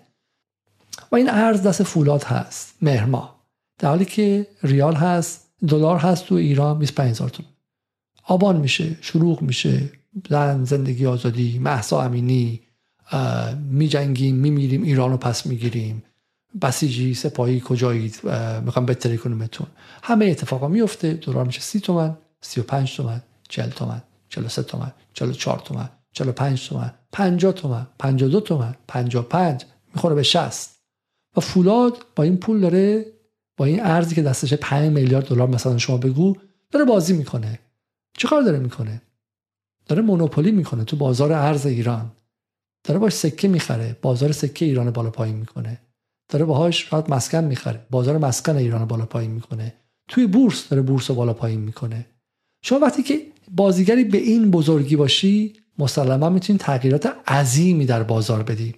اگر من شما سه نفر دیگه پنج نفرمون هر کدوممون 100 تومن داشته باشیم قدرت دخالتمون در بازار برابره. اما هر کدوم شما این 100 تومن داشته باشیم من یه ده هزار تومن داشته باشم من شما رو به هیچ می‌گیرم. من می‌تونم تعیین کنم که قیمت هر چیز چقدر باشه. من می‌تونم همه چی رو بخرم بعد احتکار کنم. بعد شما هیچ کاری نتونی بکنی. شما گریه کنی زاری کنی که بچم گرسنه است تو رو خدا بده. یه خود من نمیدم. خب کاری که انگلیسی ها در هندوستان کردن در خود ایران کردن در زمان جنگ جهانی اول. خب کسی که قدرت اقتصادیش به صورت غیر قابل مقایسه از بقیه بازیگران یک وضعیت اقتصادی بالاتره می‌تونه مونوپولی به وجود بیاره و می‌تونه هر کاری قوانین اقتصاد اونجا رو می‌تونه عوض کنه. و فولاد این کار کرد مس این کار کرده پتروشیمیا این کار کردن. اونایی که 52 میلیارد داشتن این کار کردن و اصل حرف ما اینه. تا زمانی که ما در ایران کارتل هایی داریم یعنی میگن کارتل ما در ایران مجموعه هایی داریم که قدرتشون از دولت بیشتره قدرت اقتصادیشون. و دولتی بزرگتر از دولت هستن هیچ کاری نمیشه کرد و کل این حرفها هم شعاری بیش نیست. اصل ماجرا اینه. وقتی که بازیگری داری که 52 میلیارد دلار درآمد امسالش بوده و بازیگری به دولت داری که 20 میلیارد دلاره این 52 میلیاردی اون رو قورت میده و اون تصمیم می‌گیره که قانون باید چی باشه. اون تصمیم می‌گیره باید قانون چی باشه. برای ما میگیم کار کار آسانی نیستش و برای ما میگیم که اگر ابراهیم رئیسی به راستی اراده نشون بده برای این کار باید یک جنبش ملی برای حمایت از ابراهیم رئیسی راه بیفته و بهش کمک کنه. خب اما برای اینکه من این بحث به شکلی بحث دلار رو هم تموم کنم بحث این ماجرا رو تموم کنم. پس من توضیح دادم که امسالی که در واقع صادرات غیر نفتی ایران رکورد زد سالی بود که از یک طرف برای ایران خوب بود یک سالی هم بود که این دولت اضافی دولت موازی حالا دولت پنهانی هم نیستش. این دولت موازی قدرتش از دولت اصلی که بخش از مردم بهش رأی دادن بیشتر شد و باعث شد که اتفاقا دلار گرانتر شه. پس هر چقدر این صادرات غیر نفتی بیشتر شه لزوما به نفع ما نیست مگر اینکه قوانین عوض شه مگر اینکه دولت در مقام دولت قرار بگیره و تعیین کننده شه. ویژه اینکه در وضعیت انحصار دقت کنید ببین شما ممکنه خیلی جاها به دولت اعتقاد نداشته باشه و من اینجا باز باید یک حاشیه خیلی مهم دیگه باز کنم. چون در ایران متاسفانه آموزه های من که میگم دولت دولت به این معنی نیستش که خیلی اتهام می‌زنن میگن کمونیست اسلامی. نه به این معنی نیست که ما میگیم دولت همه کاره باشه. من کمونیست اسلامی نیستم. نه من به علت اینکه 30 و مثلا میگم 23 ساله که در انگلستان زندگی کردم هم با غرب آشنا هستم برخلاف خیلی از دوستان که غرب رو فقط توی تلویزیون دیدن و شیفتش شدن هم با غرب آشنا هستم هم با نقد روابط قدرت و روابط اقتصادی در غرب توسط خود غربی ها توسط خود غربی ها حرفایی که من می‌زنم حرف به شکلی از حوزه علمی قوم در آمده و از مسکو در آمده نیستش نه حرف اقتصاددانان امروز خود انگلستان آمریکا و غرب. اون چیزی که دوستان در ایران به عنوان غرب میگن یک کاریکاتوری یک کودکی که در آسمان چیزی دیده و فکر می‌کنه که خیلی زیباست. خب متفاوته. دولت در غرب همیشه دخالت می‌کند. آن که می‌گوید دولت دخالت نمی‌کند به این بنده خدا حتی اگر خارج درس خونده باشه به این بنده خدا یه بنجل رو انداختن. فکر کردن که ایشون خیلی آدم آشنایی نیستش مبانی غرب رو نمی‌شناسه. چون مثلا شما اگه اقتصادم بخونی مبانی غرب رو نمی‌فهمی. بعد فلسفه بخونی مبانی غرب رو بفهمی. بعد با 2500 سال متافیزیک غرب آشنا باشی. بعد با به شکلی با تاریخ انباش سرمایه آشنا باشی. و بعد بفهمی که چه اتفاقی افتاده در اینجا و با خود منتقدین غربی آشنا باشی. و این بنده خدایی که فکر می‌کنه دولت هیچ دخالتی نمی‌کنه به جنس بنجل انداختن. تو دولت آمریکا حداقل همیشه دخالت می‌کنه. 1933 دخالت کرد در به شکلی در گریت نیو دیل دخالت کرد. در همین بحث 2008 2009 و بحث بحران بانکی به شدت دخالت کرد. ضابطه ها رو برگردون گفت این ضابط زدایی های بیاد و هست غلط دست بانک ها رو از پشت بست. همین الان دیگه شما سال قبل 2008 حالا این به قول معروف این توکسیک پکیج ها همینجوری خرید فروش می‌شد. بعد الان 100 دلار که می‌خواد جابجا شه در بین دو بانک همه جا بنویسن. در مالیات کنترلی که می‌کنه بر زندگی شهروندان گاهی مثل زندگی های پلیسیه که در حکومت های توتالیتر انجام میشه. من 50 دلار اضافی رو که اگه شما به من در PayPal کمک کنید جرات ندارم که به دولت انگلستان اعلام نکنم. اگر account ارزی و دلاری داشته باشم در انگلستان یک جور مالیات داره و بعد برم به دولت اعلام کنم. نداشته باشم account پوندیم یه مالیات دیگه داره. بعد در همین کرونا شما می‌بینید که چگونه دولت دخالت کرد. اومد به بخشی از این به شکل شرکت ها کمک کرد که ورشکست نشن به بخشی دیگه کمک نکرد بعد تحصیل کرد. قوانین رو عوض کرد 500 میلیارد از جیب مالیات دهنده گرفت تو انگلیس. یک خورده تریلیون دلار در آمریکا 500 میلیون پوند در انگلیس 500 میلیون یورو در آلمان و تزریق به شرکت ها که از بین این پرت و پلاها چیه میگید؟ فکر می‌کنین که مردم ایران مثلا چه می‌دونم چون حالا سالها زیر فشار و تحریم و این به شکلی محاصره رسانه ای بودن و جز بی بی سی و این بنجل ها نمی‌دونن مثلا سواد خواندن نوشتن ندارن. این مزخرفات از کجا در میارید؟ دولت همواره دخالت می‌کنه. دولت در آمریکا سوبسید میده در انگلستان سوبسید میده در جای دیگه میره دستگیر می‌کنه. قوانین ضد مونوپولی داره. همین الان به گوگل اعلام جنگ کرده. سال 2000 به چند به نفع Netscape علیه مایکروسافت اعلام این مزخرفات رو از کجا در میارید که دولت دخالت نمی‌کنه؟ دولت غیر مداخله گر چیزی است که آمریکا برای کشورهای حاشیه‌ای و جنوب جهانی گفت که بتونه نابودشون کنه و و چپاولشون کنه. دولت غیر مداخله گر یعنی شیلی زمان پینوشه. به شیلی گفتن رفتن اونجا کودتا کردن سری آدم کشتن 20 نفر مدفون کردن. و بعد هم گفتن دولت مداخله نمی‌کنه که بتونن اون کشور چپاول کنن. خب بعد دولت مداخله نمی‌کنه دولت لیبی مداخله نمی‌کنه الان چون دولت نیستش. بی دولتی بهترین وقت و بهترین زمان برای نئولیبرال های واشنگتن محوره. تمام شده رفت. عذر می‌خوام. ولی دولت واقعی همیشه دخالت می‌کنه و ما در ایران همینو می‌خوایم.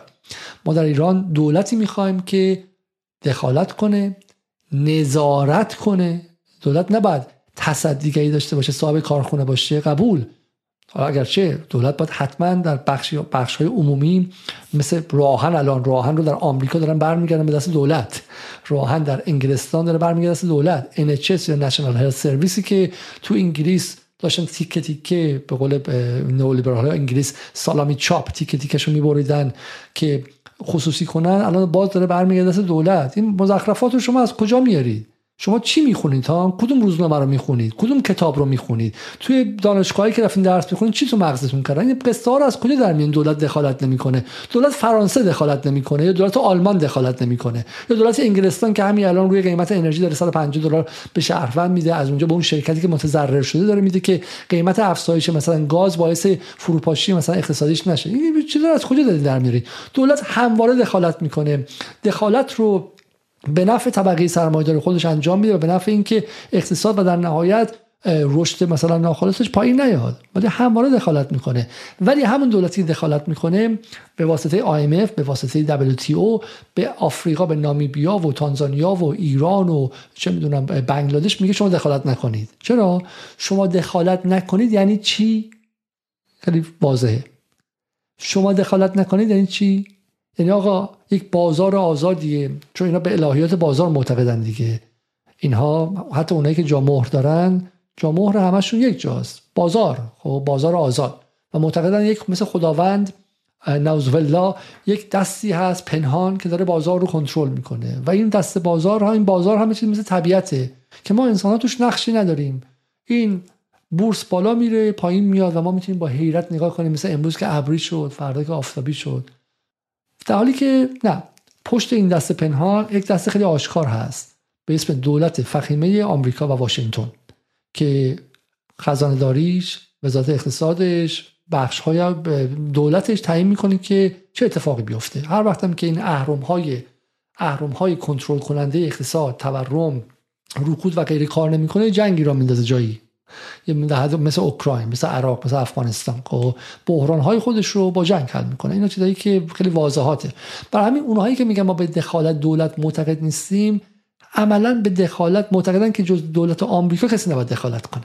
چون این بندگان خدا درس اقتصاد رو از سال 1990 به بعد یاد گرفتن و اصول بدیهیشون یا اکسیوم هایی که اینها در نظر می‌گیرن اینه که آقا دلار ارز مسلط آمریکا بازیگر اصلی و مونوپول اصلی انحصارگر اصلی برای همین تعیین کننده قوانینه و بقیه نباید دخالت کنن. حالی که این اتفاق به شدت در حال تغییره. خب پس ما معتقدیم که در وضعیت انحصار دقت کنید در وضعیت انحصار دولت همیشه باید دخالت کنه وگرنه ما بازار آزاد نخواهیم داشت اتفاقا. اتفاقا بازار غیر آزاد خواهیم داشت. این نکته خیلی اصلیه. اگر فولاد مبارکه سال 20 میلیارد من نمی‌دونم دقیقاً چقدره. سال 20 میلیارد دلار درآمدش باشه و بتونه هر جا رو خواست در کشور ایران بخره دیگه بازار آزادی در کار نیستش که. این بازار غیر آزاد بازار انحصاریه. برای این بعد دولت حتما حتما دخالت کنه نظارت کنه و ضابط مندی کنه که بازیگران مختلف بتونن اتفاقا به قول شما آزادانه آزادانه بتونن فعالیت اقتصادی کنن بتونن با هم رقابت کنن. چون یادتون بیاد هدف این نبود که شما پولدار شید بعد مازاراتی سوار شید بعد به مردم شم شکلک در بیارید برن پولاتون این کانادا. هدف این که شما رقابت پذیر شین بتونین کیک اقتصاد ایران رو بزرگ کنید و از این کیک اقتصاد بقیه مردم برسه. نه اینکه در داخل فضا رو چنان ملتهب کنید که چه می‌دونم هر روز بر تعداد فقرا زیادتر شه تورم به اون شکل بشه. بخشای از مردم ایران اصلا خودشون رو از دایره دولت ملت جمهوری اسلامی جدا بدونن. چرا جدا می‌دونن؟ چرا باید مردم ایران خودشون جدا بدونن؟ چرا؟ چون احساس می‌کنن که آینده ای ندارن. چون احساس می‌کنن ثباتی در اینجا نیست. چون احساس می‌کنن که نمی‌تونن خونه بخرن. چون احساس می‌کنن این خاک رو برای چی واسش خون بدن مثل پدرانشون؟ وقتی که یک متر از این خاک رو نمی‌تونن بخرن. چون شما کاری کردید با بازار دلار با بازار طلا و سرریزش در بازار مسکن و انحصارهایی که وجود آوردید که بخش عمده جامعه ایران نمی‌تواند احساس مالکیت بر بخشی از خاک یک میلیون و 648 هزار کیلومتری ایران کنه. و همینی که بچه های 18 سالشون می‌تونن بیان تو خیابون و چیزی برای از دست دادن نداشته باشن و به حرف اون تبهکاران لندن نشین مناتو و بی بی سی و اینترنشنال گوش کنن. چون هیچ جایی هیچ ریشه تو این خاک ندارن. چون تکی از خاک از آنشون نیست. چون آینده ای ندارن. چون صبح رفتن یک چیزی بخرن تا شب قیمتش دو برابر شد. چون نمی‌دونن تا آخر ماه می‌تونن خرج خونهشون رو داشته باشن یا نه اجارهشون رو بدن یا نه. و این شما بودید و همین هدف باز گذاشتن دست شما آقای فولاد مبارک و پتروشیمی و مثل سرچشمه و بقیه شرکت های ایمیدرو خلیج فارس و اینها. این نبود که شما بیان برای خودتون دولت در دولت تشکیل بدید. این بود که شما بیاید و کیک اقتصادی ایران رو بزرگ کنید و در کنار دولت در خدمت مردم باشید. در خدمت مردم بخورید بچه‌هاتون هم بفرستین برن درس بخونن السی هاروارد هر جایی خواستن درس بخونن خب بیان و همین شما رو ده قدم جلوتر از مردم عادی می‌ذاره. اما نه اینکه بگیم ما صد قدم جلوتر از مردم عادی و مردم عادی هم بمیرن خفشن و کاری کنید که بخوان منفجر شن. شما الان در حال حاضر به یک خطر امنیتی تبدیل شدید. حالا آقای خامنه ای در این گفتگو اصلا میگم به خیلی از این مدیران دولتی احترامم گذاشت گفت اینا در جنگ اقتصادی کمک ما کردن. و این نکته مهمیه میگم ما با خود فولاد و با خود پتروشیمیا مشکلی که نداریم چی بهشون افتخارم می‌کنیم. بهشون افتخار می‌کنیم. فولاد به شکلی تا اونجایی که تونست مثلا به شکلی تحریم ها رو دور بزنه تونست به تکنولوژی دست بده کنه جاش روی سر مام هست. پتروشیمی هم همینطور. تونستن خیلی از این خطوط رو که منتظر بودن شرکت خارجی بیان و معطل مونده بود در طی تحریم خودشون را بندازن. چه افتخاری از این بیشتر. و اینها از این نظر سربازان و جنرال های اقتصادی ایران هستند. اما این همه ماجرا نیستش و من به شما بقیه ماجرا رو حالا توضیح خواهم داد. برای اینکه بقیه ماجرا رو ببینیم اولا ببینیم که این ایمیدرو کیه. ایمیدرو سازمان توسعه و نوسازی معادن و صنایع معدنی ایرانه که شرکت هلدینگ دولتی فعال در بخش معدنه. هشت شرکت اصلی داره و 55 شرکت عملیاتی در زمینه صنایع فولاد، آلومینیوم، مس، سیمان و مواد معدنی. خب سال 2002 49300 نفر براش کار می‌کردن. اون موقع حالا این قیمت خیلی مهم نیستش که 33000 33 همت یا 33 همت قیمتش بوده که الان خیلی خیلی بیشتره. ببینیم اسم شرکت های ایمیدرو چیه؟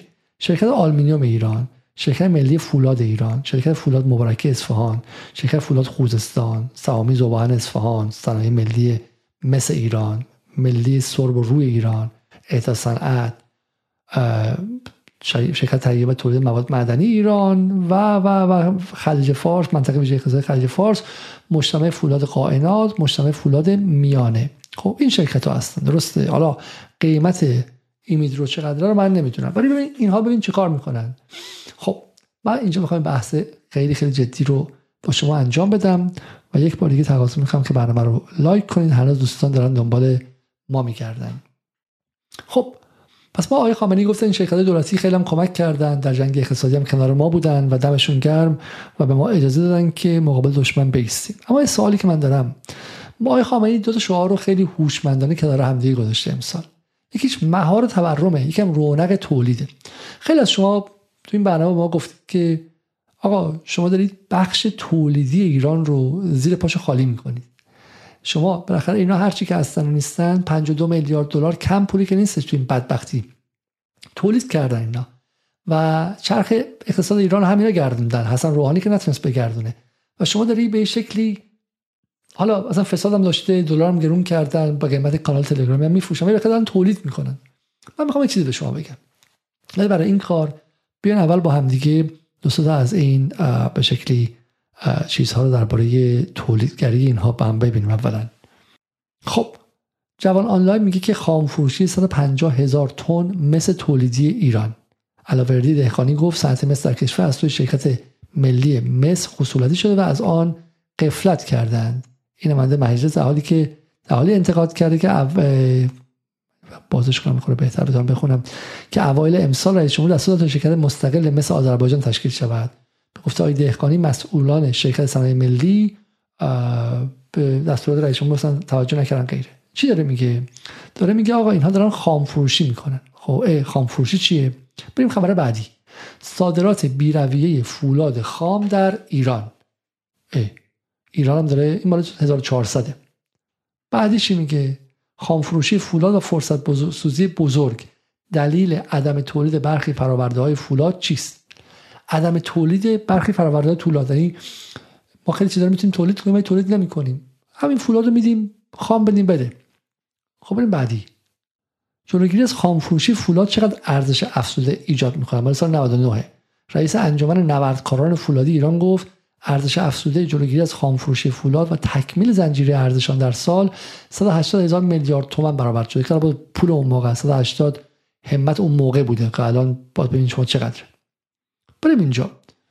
این میگه سود خالص و تجمعی فولاد مبارکه. خب، این سال 80 تا 95 این سود سالانش رو شما می‌تونید ببینید.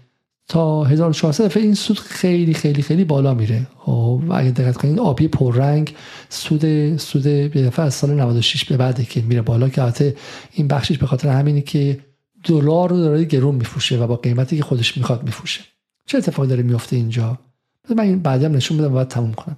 نسبت سوداوری بنگاه های بزرگ فولاد جهان و فولاد مبارکه. فولاد مبارکه سود آورترین بنگاه فولاد جهانه. 60 درصد نسبت سود خالص به درآمدهای عملیاتی داره. و بعدیش که MMK گروپ و بعدیش که اردمیر گروپه این اصلا قابل مقایسه نیستش. بین 20 تا 25 درصد خب چه اتفاقی داره میفته و چی شده که فولاد مبارکه این هلو برو تو گلو این به شکلی نگین درخشنده سوداوری در جهان شده. بحث اینه بحث اینه که اگر شما این بزک تولید رو در ایران تولید که میگم تولید کننده بزرگه اگر شما تولید کننده هستی لطفا از این برنامه نرنج. ما اصلا در شما حرف نمی‌زنیم. ما زیر یه میلیارد دلار تولید اصلا تولید کننده نمی‌دونیم تو این برنامه. شما با ما همراه باش بفهمی که ما اتفاقا برای دفاع از حقوق شما داریم حرف می‌زنیم. اگر شما تولید کننده دانش بنیان هستی در یه شهرک دانش بنیان و مثلا در سال 10 میلیون دلار داری تولید می‌کنی اصلا ما در شما حرف نمی‌زنیم. ما مدافع شما هستیم وایسا. ما داریم در این بزرگا حرف می‌زنیم. همون که آقای خامنه ای گفت شرکت های بزرگ دولتی و نیمه دولتی. ما میگیم که این کلمه زیبا و مقدس تولید رو اگه یه خورده کنار بزنیم بزکی که روی تولید هستش رو کنار بزنی زیرش می‌بینید که آن چیزی که هستش دلالی و خامفروشی. یعنی فولاد رفته خامفروشی کرده بخش عمدهش و چیزی که متعلق مردم ایران بوده منابع مردم ایران رو آهن و سنگ آهن و به شکلی غیره رو یه, فر... یه process خیلی اندکی روش انجام داده. اندک یعنی می‌تونست خیلی بیشتر باشه. فراور... فراوری پایین دستی کرده و بعدم عملا خام و نیمه خام فروخته بیرون. بعد این ارزش رو گرفته. اول ماه مهر 1400 زمانی که دلار 20 تومن بوده باش بازی کرده بازی کرده تو بازار انداخته این ور برده اون ور برده اینا. بعد ارز 60 تومن 50 تومن اومده برای دولت بفروشه. بعد حالا دیگه خورم زده دادم زده بیدادم کرده. اون نوکران رسانه‌ای و پادای رسانه‌ای هم فریاد زدن. بالاخره با 38 تومن مثلا به دولت داده. منت هم سر مردم ایران داره که من نذاشتم شما از گشنگی بمیرید. دقت کنید که اتفاقا ما عاشق تولیدیم. ما در جدال می‌خوام ایران تولید کننده باشه و دست بخش خصوصی هم اگر بتونه تولید کنه میبوسیم. اما تولید نه دلال بازی به نام تولید. نه اینکه بری به نام تولید از بانک وام بگیری بعد وامو ندی بعد دو سال بگذره سه سال بگذره باش خونه بسازی باش ارز بخری باش سکه بخری بعد قیمت پولت که پایین اومد بری به بانک بدی. روابط هم داشته باشی بانک نتونه زمین بزنی روی امنیتی بیاد خفه‌ت کنه. نه این تولید نیست این دلالی به اسم تولیده. نه ما معتقدیم که اتفاقا شرکت های بزرگ باید برن سمت تولید. و اگر واقعا سمت تولید برن که بهینه می‌کنن که می‌تونن به قول معروف research and development داشته باشن که می‌تونن تحقیقات داشته باشن چیزهایی کشف کنن. ما معتقدیم که فولاد مبارکه به جای اینکه تو کار دلالی ارز باشه و یکی از بازیگران اصلی به شکلی بازار ارز باشه و تو بورس و بورس بازی و توی سکه و سکه بازی و غیره باشه و به شکلی انحصارگر اصلی اقتصاد در اصفهان باشه. فکر همه کار دیگه می‌کنه. هر کاری که شما فکر کنی رو می‌تونه انجام بده. فرا نون گرونشه ممکن نون رو احتکار کن چون توانش و مارکت پاورش انقدر بیشتر از بقیه از توان دخالتش در بازار که از دولت جمهوری اسلامی هم قوی تره. از فرمانداری و استانداری و وزارت اطلاعات و اطلاعات سپاه و ارتش و سپاه و وزارت مسکن و وزارت صنایع معادن و آموزش پرورش و همه رو هم بذاری انزه قدرت فولاد مبارکه نیستش. برای می‌تونه همه کار کنه. دولت فولاد مبارکه نه دولت جمهوری اسلامی. در اصفهان دو دولت داریم. دولت فولاد مبارکه که امسال فقط سود خالصش 108 همت بود. و دولت جمهوری اسلامی که داره آه نداره با ناله صدا کنه خب؟ شما میگی نقدینگی زیاد شده اسکناس فروخته. برای این اسکناس فروخته. اسکناس شاپ کرده که بده دست فولاد مبارکه ازش ارزشو بگیری بده یکی دیگه برشون برشون دارو وارد کنه. تازه می‌خوام ارز ترجیح هم بگیری ازش. بسیار خب بگیر ازش. خب ببین چه اتفاقی میفته نکته اینه. نکته اینه که ما اتفاقا از فولاد می‌خوایم که فولاد بره تولید کنه. بره زحمت بکشه stainless steel تولید کنه مثل آلمان. خب بره کاری کنه که فراوری process کنه فراوری کنه روی محصولات. خب تا در بالا دستی ترین سطح بفروشه. نه بره خام بفروشه. واسه بره خام بفروشه؟ بعد سود بیاره بعد ارز خیلی زیادی بیاره و با اون ارز بازار رو متلاطم کنه. بعد نوسان گیری کنه. بعد هی فربه و فر بهتر شه. برای چی باید این کارو کنه؟ مگه مال خودشه؟ مگه ارث باباشه؟ اون آهنی که فولاد باش ساخته میشه مال مردم ایرانه.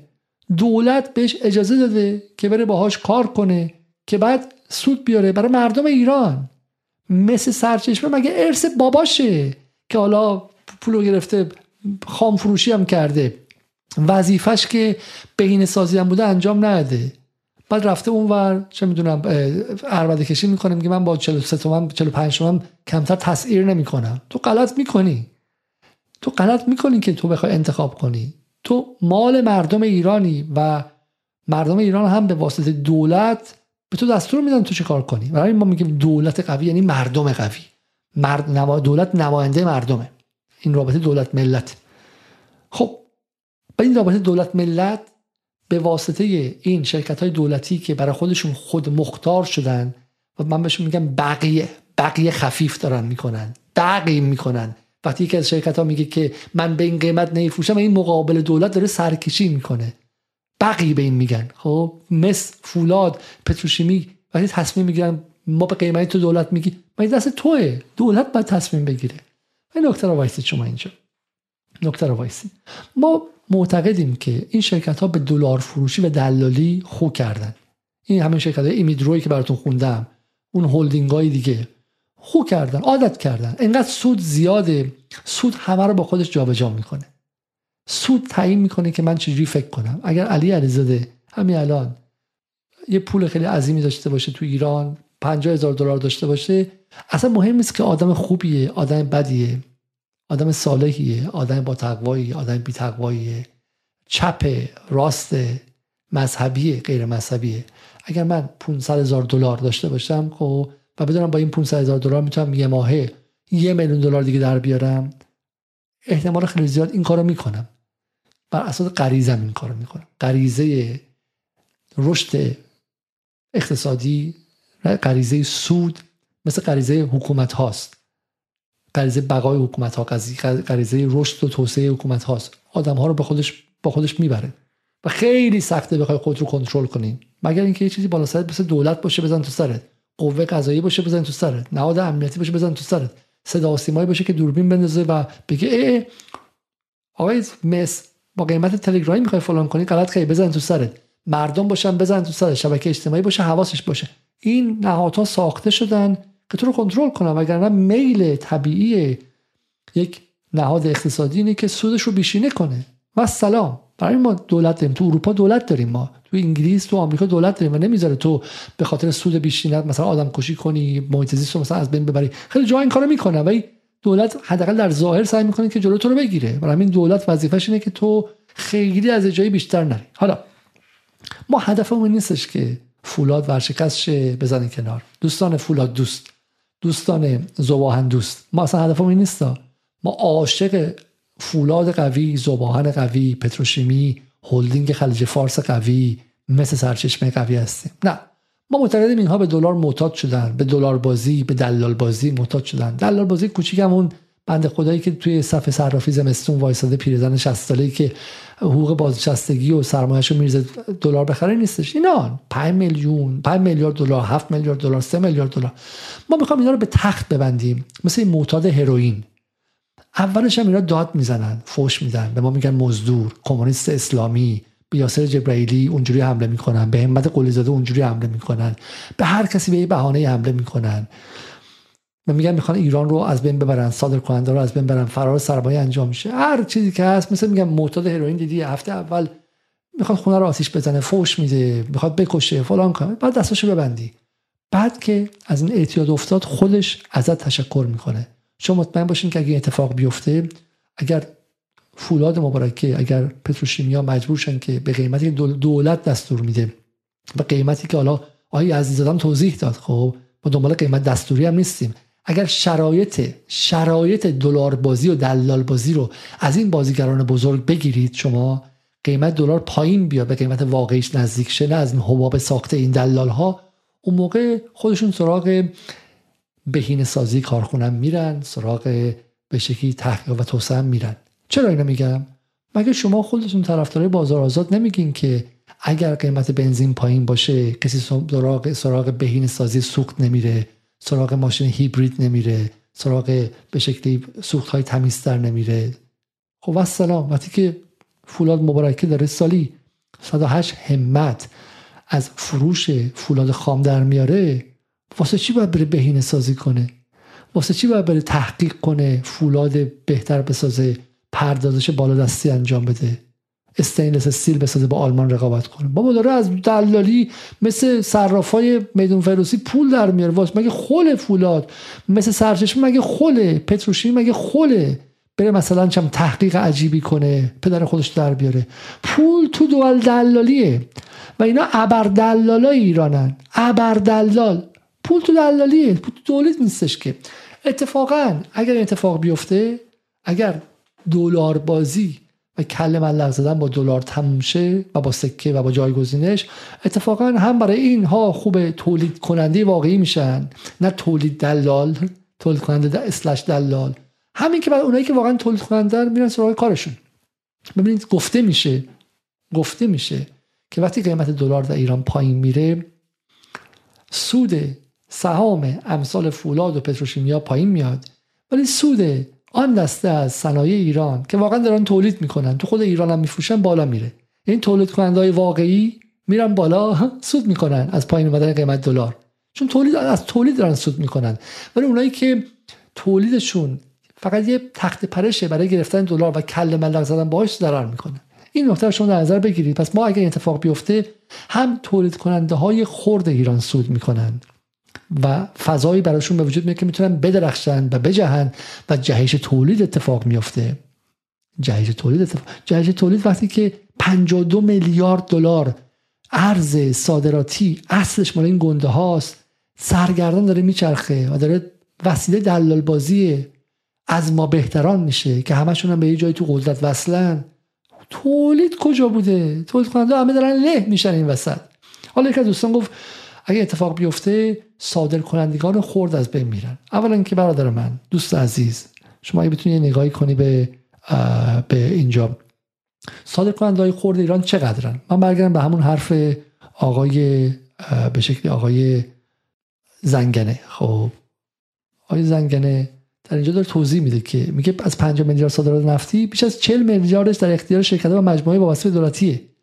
خب برادر من شما به خاطر در واقع 10 میلیارد باقی ماندهش که اون صادرکننده ضرر می‌کنه اما معتقدیم که دولت بهشون کمک کنه. دولت باید بهشون میگه من اصلا ارز شما رو فعلا در این دوره موقتی به قیمت گرانتر می‌خرم. خب رقابت بهشون کمک من دولت های دیگه نمی‌کنن. الان دولت آقای بایدن یک تریلیون دلار قرار بود فقط کمتر شد. خب بهش میگن یه بیلی اوورد برای اینکه دفاع کنه از کسایی که دارن به شکلی مایکروچیپ درست می‌کنن و در بالاترین بخش های های تک هستن.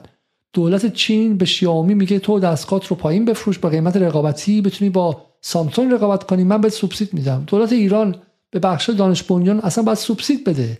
اونایی که تولید واقعی دانش بنیان دارن می‌کنن و می‌تونن دست ایران رو بعدا باز کنن باید سوبسید بگه. اون اشکال نداره. ولی شما برای اینکه دو میلیارد سه میلیارد چهار میلیارد صادر کننده خورد ایران ضرر نکنه حاضرید که چهل میلیارد حداقلش از طرف این بزرگ ها وارد ایران شه.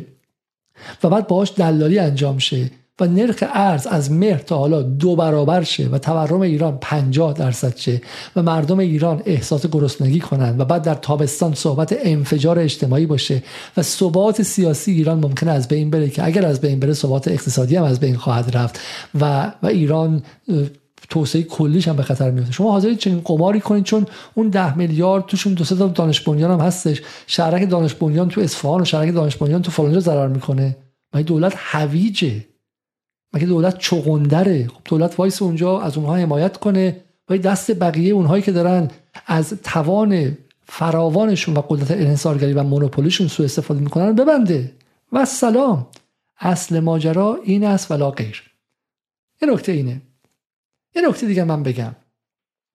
میگن که اگر دولت این کارو کنه صادر کننده ها ورشکست میشن. من توضیح دادم نمیشن. خب چون نسبت اون صادر کننده های بزرگ به کوچیک اصلا غیر قابل به شکلی کتمانه. از چهار حداقل به یک. حداقل خیلی بیشتر از اینه. اون ده میلیارد هم باز خیلیشون خودیایی هستن که دارن صادرات بزرگ می‌کنن دو میگه اگه اتفاق بیفته صادر کننده فرار مالیات فرار سرمایه می‌کنه مثل اینکه من سومیش هم این که میگن اگر دلار رو ازشون بگیرید خب چون ما همه خواستمون اینه. ما در اون برنامه نوروزی سه خواسته داشتیم. خب یکیش این بود که پیمان سپاری 100 درصد. این رو هم از خودمون در نیاوردیم. غیر از اینکه از دهه 70 ایران در آوردیم به روسیه نگاه کردیم. ما همه حرفایی که در اینجا می‌زنیم دقیقا من شخصا من شخصا به همراه دوستانم در جدال خانم نصرآبادی آقای جعفری آقای وحید و دوستان دیگه همه حرفایی که می‌زنیم با چشم به یک مدل واقعی اتفاق افتاده است. نه چشم اون به کتاب های اقتصاد دانشگاهیه که به قول دکتر عزیزاده همشون در انتزاع و هیچ واقعیت نداره. ما چشم به یک مدلی که واقعا اتفاق افتاده اونم روسیه است. روسیه کردند شد. ما نمیگیم بعد مو به مو انجام بدیم تفاوتایی در اقتصاد ما هست ولی ما معتقدیم که می شود کرد و بشود. روسیه پیمان سپاری 100 درصد گذاشت 80 درصد برای سه روز. نه اینکه 6 ماه بهشون وقت بده که برن باش کله ملق بزنن دلالی کنن. خب. ما معتقدیم که اتفاق شدنی است حالا میگن که اگر دلار ازشون بگیری میرن تو بازار طلا میرن تو بازار مسکن. میگن که اگر این کارو کنین سر فرار سرمایه انجام میشه. من جواب اینو به صورت کلی به شما بدم. میگه آقا اگر دولت جمهوری اسلامی جلوی هروئین فروشی رو بگیره مردم میرن شیشه می‌خرن. میرن یه جنس دیگه می‌خرن. خب مواد نمی‌دونم چیه تو ایران. میرن یه چیز دیگه می‌خرن خب مردم غلط می‌کنن اگه دولت هویجه تکرار می‌کنم. اگه دولت چغندره؟ اون دولتی که جلوی هروئین می‌گیره حتما جلوی قاچاق شیشه رو می‌گیره. وظیفشه بگیره. دولتی که جلوی بازی با ارز رو می‌گیره و ارز بازی رو می‌گیره حتما با جلوی سکه بازی و طلا بازی رو بگیره. و جلوی هر چیز دیگری که به قول دکتر عزیزاده جایگزین ریال می‌خواد بشه و می‌خواد ارز جایگزین بشه باید بگیره. و سلام. دولت باید روش های دلالی رو حذف کنه. اینکه آقای خامنه ای میگه سال مهار تورم و رونق تولید رونق تولید یعنی چی؟ یعنی بیرونقی دلالی. رونق تولید این بی رونقی دلالی. نمیشه که هم تولید رونق پیدا کنه هم دلالی رونق پیدا کنه. یکیشون باید رونق پیدا کنه چون دو تا نقیز هم. دیگن نمیشه در هر جامعه هم خیلی دلال ها خوب باشه هم تولید کننده ها یکیشون وضعشون خوب باشه اون یکی وضعشون خرابه. و سلام برای همین امسال بعد سال رونق تولید و سال مبارزه با دلالی باشه و هر راهی که دلالی داره دلار فروشی سکه فروشی طلا فروشی اونهایی که تو بورس نوسان گیری می‌کنن و تو بورس بورس رو به قمار می‌خوان تبدیل کنن. حالا خود بورس نه بورس بخشایی داری که می‌تونه کمک کنه به اقتصاد ملی. ولی از بورس به عنوان قماربازی استفاده می‌کنن. تو خود اروپا سال 2008 به بعد دست و پای بورس رو بستن. دست و پای بانک رو بستن. چون گفتن که خیلی بدون ضابط هست خب اومدن ضابط مندشون کردن که دیگه از یه حدی بیشتر تو نتونی قمار کنی باشون. نتونی کله بلاغه عجیب بزنی. برای همین ما معتقدیم بله فرار سرمایه انجام میشه. غلط می‌کنه انجام شه. دولت مگر چغندر است؟ دولت باید جلوشو بگیره.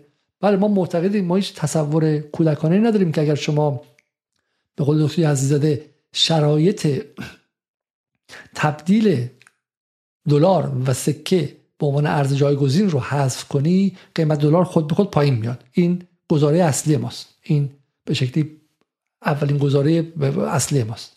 ولی ما می‌دونیم که سوراخ های دیگه هم تو این دیوار هسته. تو صد سوراخ رو می‌گیری از جای دیگه آب میره. ما معتقدیم دولت باید جلو همه سوراخ ها رو بگیره.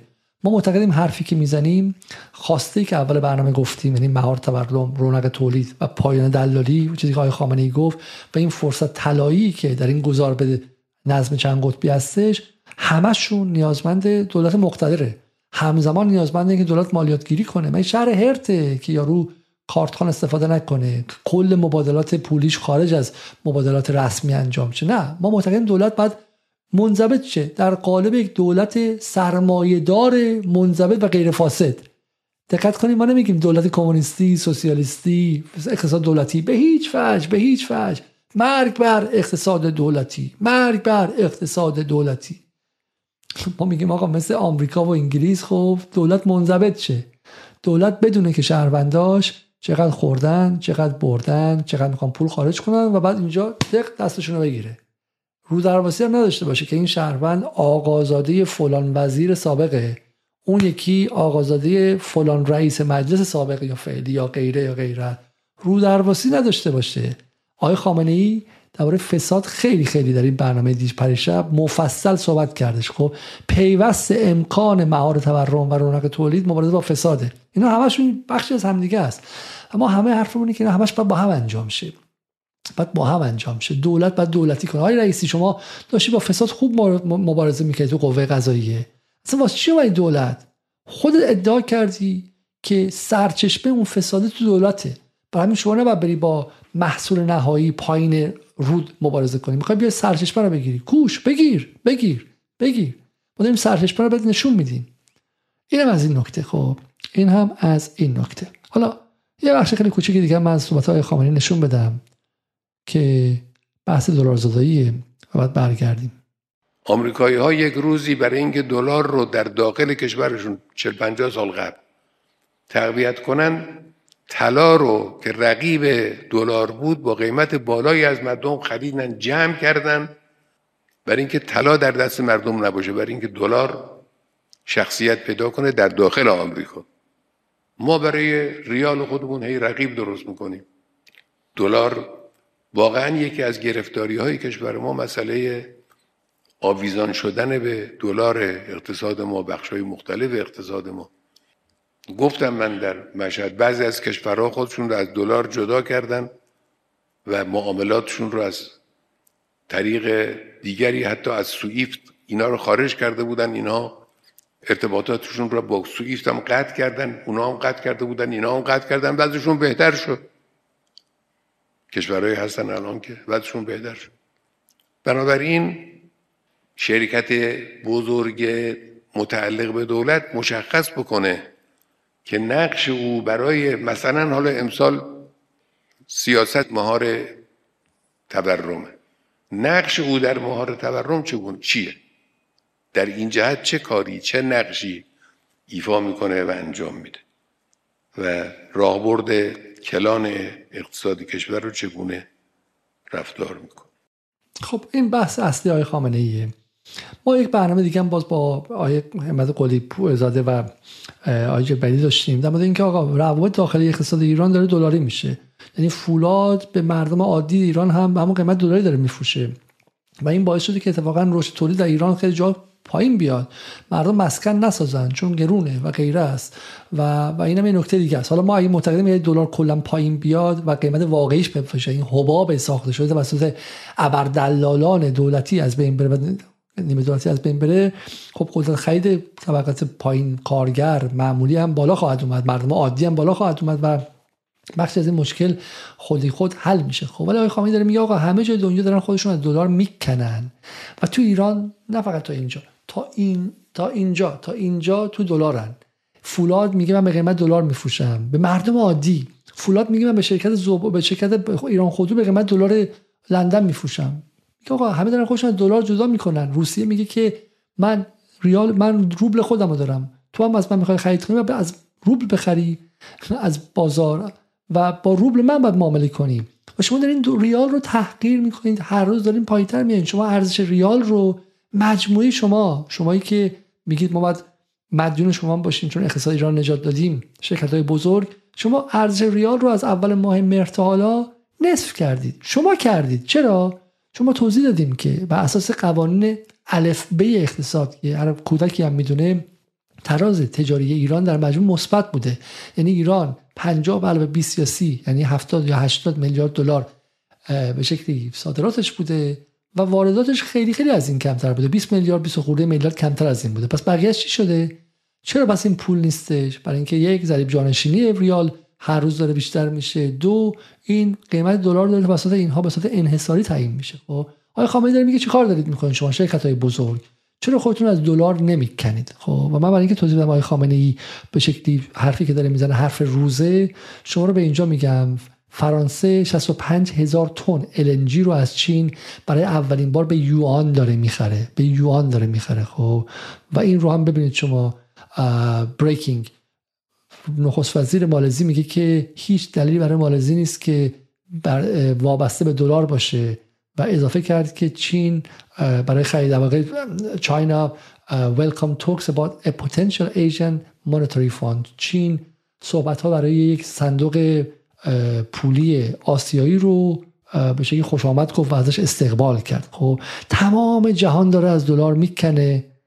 تمام جهان داره از دلار می‌کنه و بعد این بزرگان ایران در اقتصاد ایران تمام فکر و ذکرشون تمام محاسباتشون حتی محاسبات داخلیشون بر اساس دلاره. این خیلی واضحه.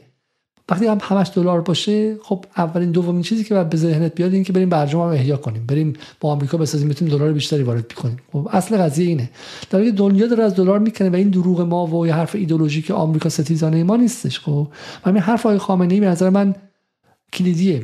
دلار زدایی از اقتصاد و تجارت خارجی ایران که تا حدی داره انجام میشه چرخش به شرق و داره انجام میشه و دلار زدایی از داخل اقتصاد ایران و از اقتصاد داخلی ایران. مدیران شرکت های دولتی و بخش خصوصی که گفتیم واقعا از مدیران خوب مدیرانی که در دوران سخت کمک کردن به وضع اقتصاد کشور باید حمایت بشه از این متقابلا کسانی هم هستن که نقش مخرب در نظام مالی داشتن. در نظام پولی کشور در نظام مالی کشور. نقش مخرب با اینا هم باستی بیرو در باسی برخورد بشه. بعضی از مؤسسات اعتباری ناسالم بعضی از بانک های خصوصی ملک بخرن زمین بخرن اضافه برداشت از بانک مرکزی انجام بدن که خودش موجب تورم و موجب مشکلات گوناگون هست اینا رو باعث باشون برخورد بشه. خب برسیم به سرعت بحث بحث بعدی ما. و ما این رو پس توضیح دادیم. پس ما در مورد این توضیح دادیم که واقعا این اتفاقی که بیفته رونق تولید رو هم می‌تونه بیاره و دست اینها باشه اما به این سادگی نیستش. خب چرا که اینها یک زینفعانی دارن. به شکلی مبارزه با به شکلی مبارزه با کسایی که صاحب نف هستن آسان نیستش. خب و این صاحبان نف لایه بندی های مختلف دارن.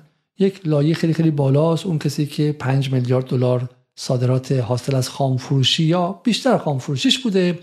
لایه پایین هم دارن. لایه هایی که یکی یه میلیون دلار سود برده. یک از شرکت های وابسته به این هاست. یعنی شرکتی که اصلا داره برای فولاد کار انجام میده. اونم رأی گردنش می‌زنه بالا. وقتی میگیم می‌خوام دلار رو ارزان کنیم به شرایط دلار بازی شما رو ببندیم. پایین هم هستن. کسی که استاد دانشگاه و از این بدن ارتزاق می‌کنه. پایین هم هستن کسی که پکیج فروشی می‌کنه در بورس از از قبل این نوسان های فراوان به شکلی ارز و سکه داره پول در میاره. پایین هم هستن اون دو سه میلیون نفری که یاسر جبلی اشاره کرد بهشون که گفتش که اینا مردم عادی و اغلب حتی طبقات متوسط به پایین هستن و گرفتار شدن آمدن تو بازار بورس. و حالا زینف شدن. دستشون آلوده شده. و خب، اینا هم هستن. و پایین یک گروه دیگه هم هستن که خودشون نفعی ندارن. ضرر هم دارن می‌کنن.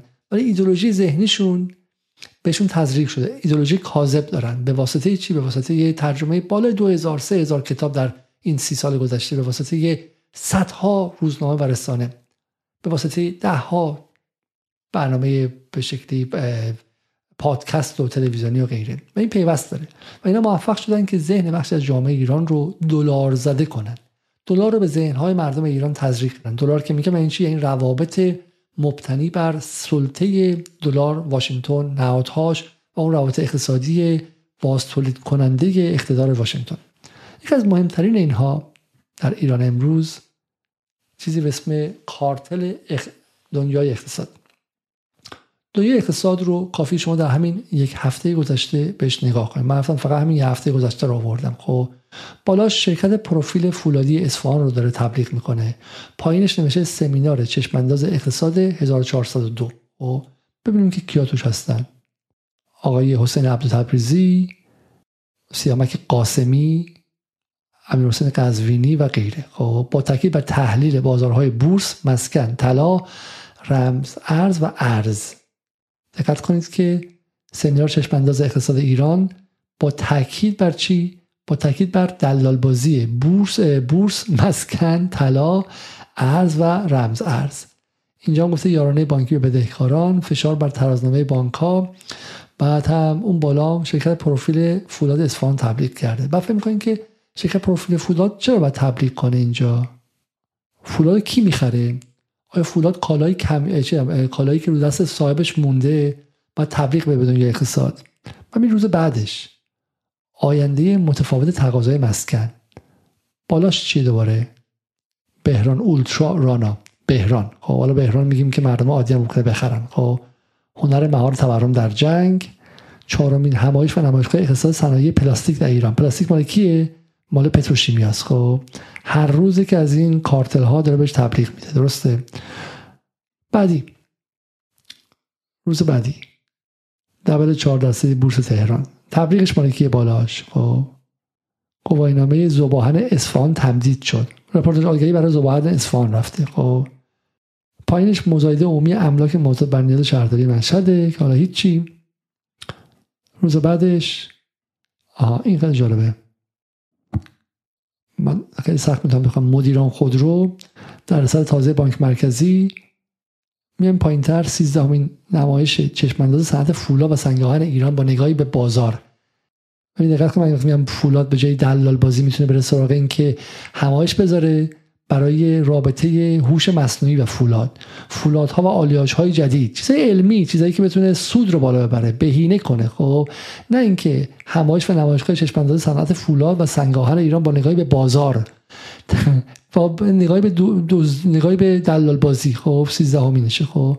به این منظورم اینه که این شما قشنگ می‌تونید ببینید که دنیای اقتصاد چرا میگم پیوست رسانه این هاست حالا من می‌رسم چرا این مهمه. من صبور باشید.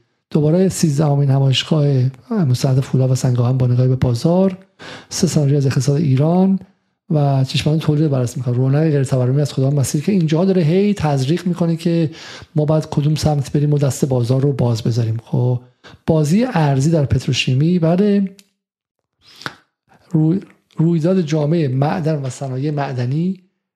دقت کنید شما. تبیین نقش جایگاه بخش خصوصی در شکوفایی اقتصادی و توسعه. و بالاشم کجاست؟ بالاشم که حالا من که خیلی در تکرار میشه. سقف شکنی بورس همایش صنایع فلزی و آهن. حالا سوال که هر روز چرا باید فولاد تبلیغ بده اینجا؟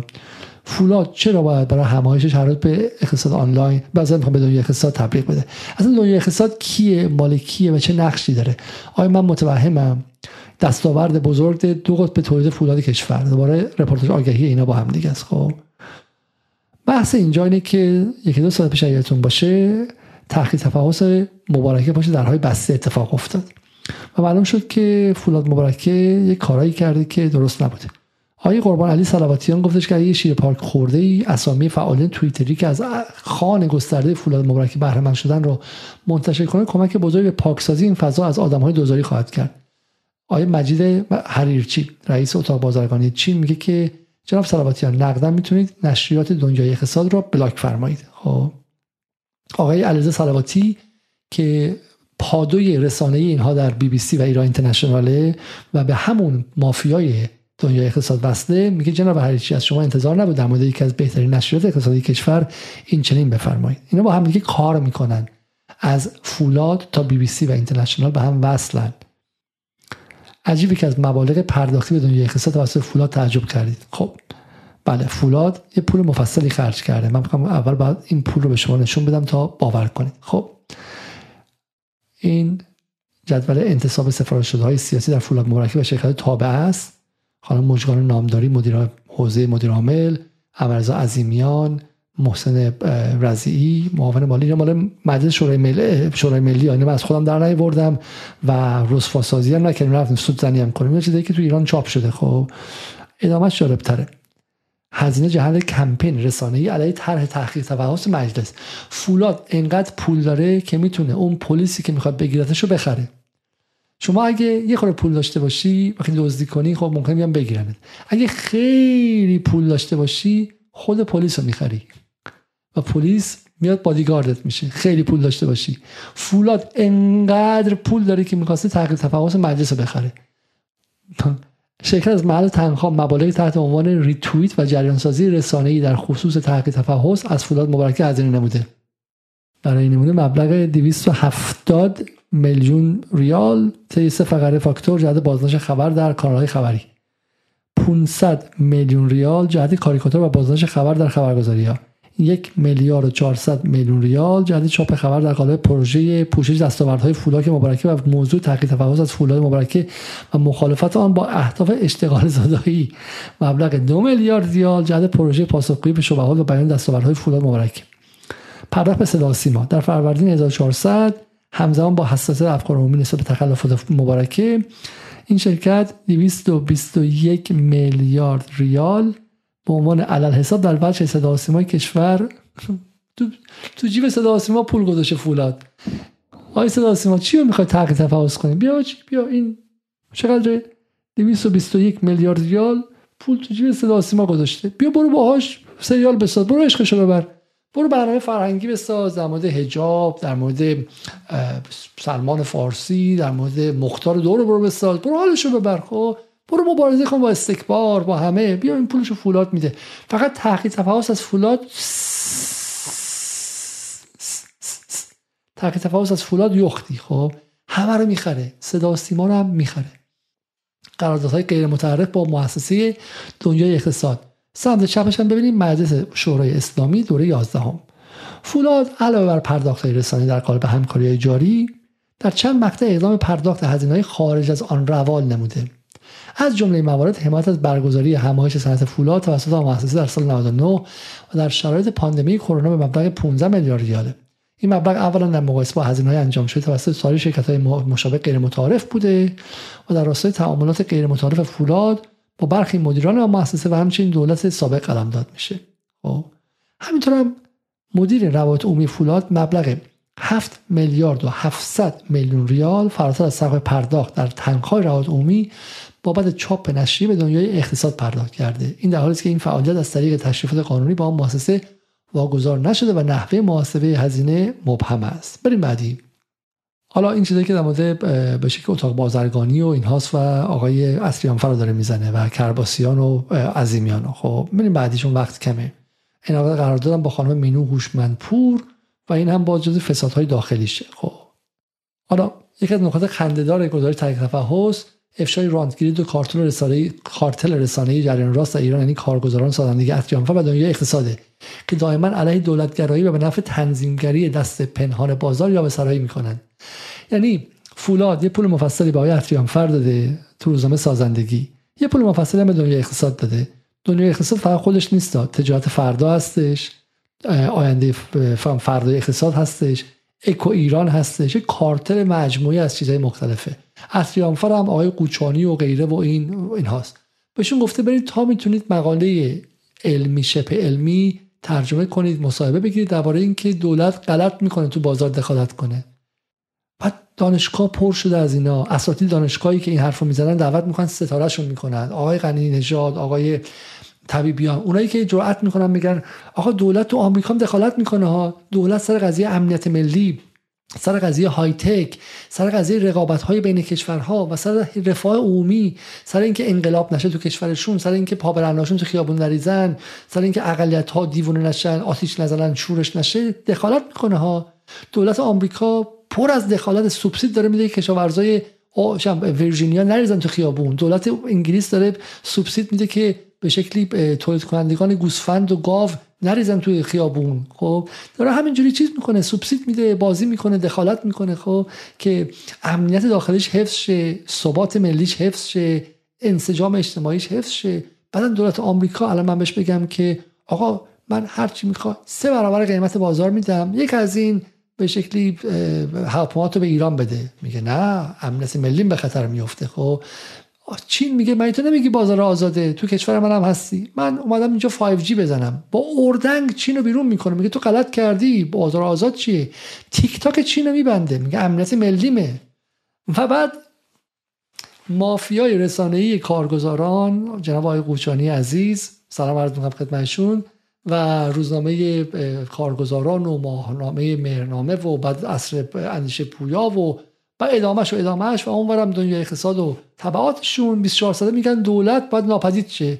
عجی مجی لا ترجی. دولت کوش؟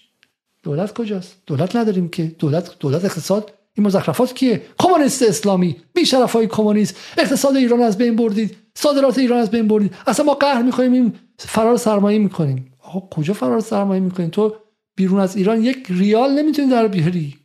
تو با رانت جمهوری اسلامی اومدی بهت معدن ایران رو دادن رفتی خام فروشی کردی تو همین نظام بودی برام رفتی دلار شدی تو همین کشور تونستی خرج کنی. برو انگلیس اولین 100 دلاری که بذاری پولتو مصادره می‌کنه دولت انگلیس. حالا الان که زن زندگی آزادی هم اومده همتون به عنوان مزدوران جمهوری اسلامی پاتون رو بذاری بیرون خونتون هم مصادره می‌کنه مسیح علی نژاد اون یکی. کجا می‌خوای بری؟ کجا می‌خوای بری منتش سر مردم ایران می‌ذاری فرار سرمایه؟ تو غلط می‌کنی فرار سرمایه کنی. دولت اگر از اقتداری که قانون اساسی بهش داده استفاده کنه غلط می‌کنه کسی بخواد فرار سرمایه کنه. غلط می‌کنه کسی بخواد پولش رو زیر بالش بذاره بعد باش دلالی کنه بعد مالیاتش رو نده بعد کارتخانش رو نذاره. در همه اجزای این هرم باید یک انقلابی صورت بگیره. از اون فولادی که 5 میلیارد و 10 میلیارد دستشه تا اون طلا فروشی که تو خیابون فردوسی چم 5 میلیارد تومن به شکلی خرید فروشش رو فاکتور نمی‌کنه. تا اون دکتری که چه می‌دونم جراحی 150 میلیون تومنش رو فاکتور نمی‌کنه. تا بقیه تمامی این مراحل دولت باید وارد شه. مگه ما دولت علیل داریم؟ مگه ما دولت افریج حالا نمی‌خوام به کسی توهین کنم. اینا عذر می‌خوام زبان من دهه چند پنجا بدن یا آمدم این کلمات زمان ما. مگه ما دولتی داریم که ناتوانه و دولت به شکلی عقب مانده که هیچ اگه قرار بود اصلا واسه دولت اسلامی تشکیل شد؟ واسه انقلاب اسلامی شد؟ واسه جمهوری اسلامی شد؟ جمهوری اسلامی شد که دولت وایسه و بتونه بتونه جامعه به وجود بیاری که توش هم رونق اقتصادی باشه هم عدالت باشه هم مهمتر از اون که جامعه از بین نره. الان دیگه اصلا بحث عدالت نیستش. با این وضع تورم فروپاشی اجتماعی شورش و تجزیه از هم پاشیدگی اقتصادی اجتماعی و بعد همش هم جنگ داخلی داره اتفاق میفته شوخی نداره که. شوخی نداره. شما خود آقای خامنه‌ای داره میگه تورم در این ابعاد در این تعداد سال مگه شوخیه؟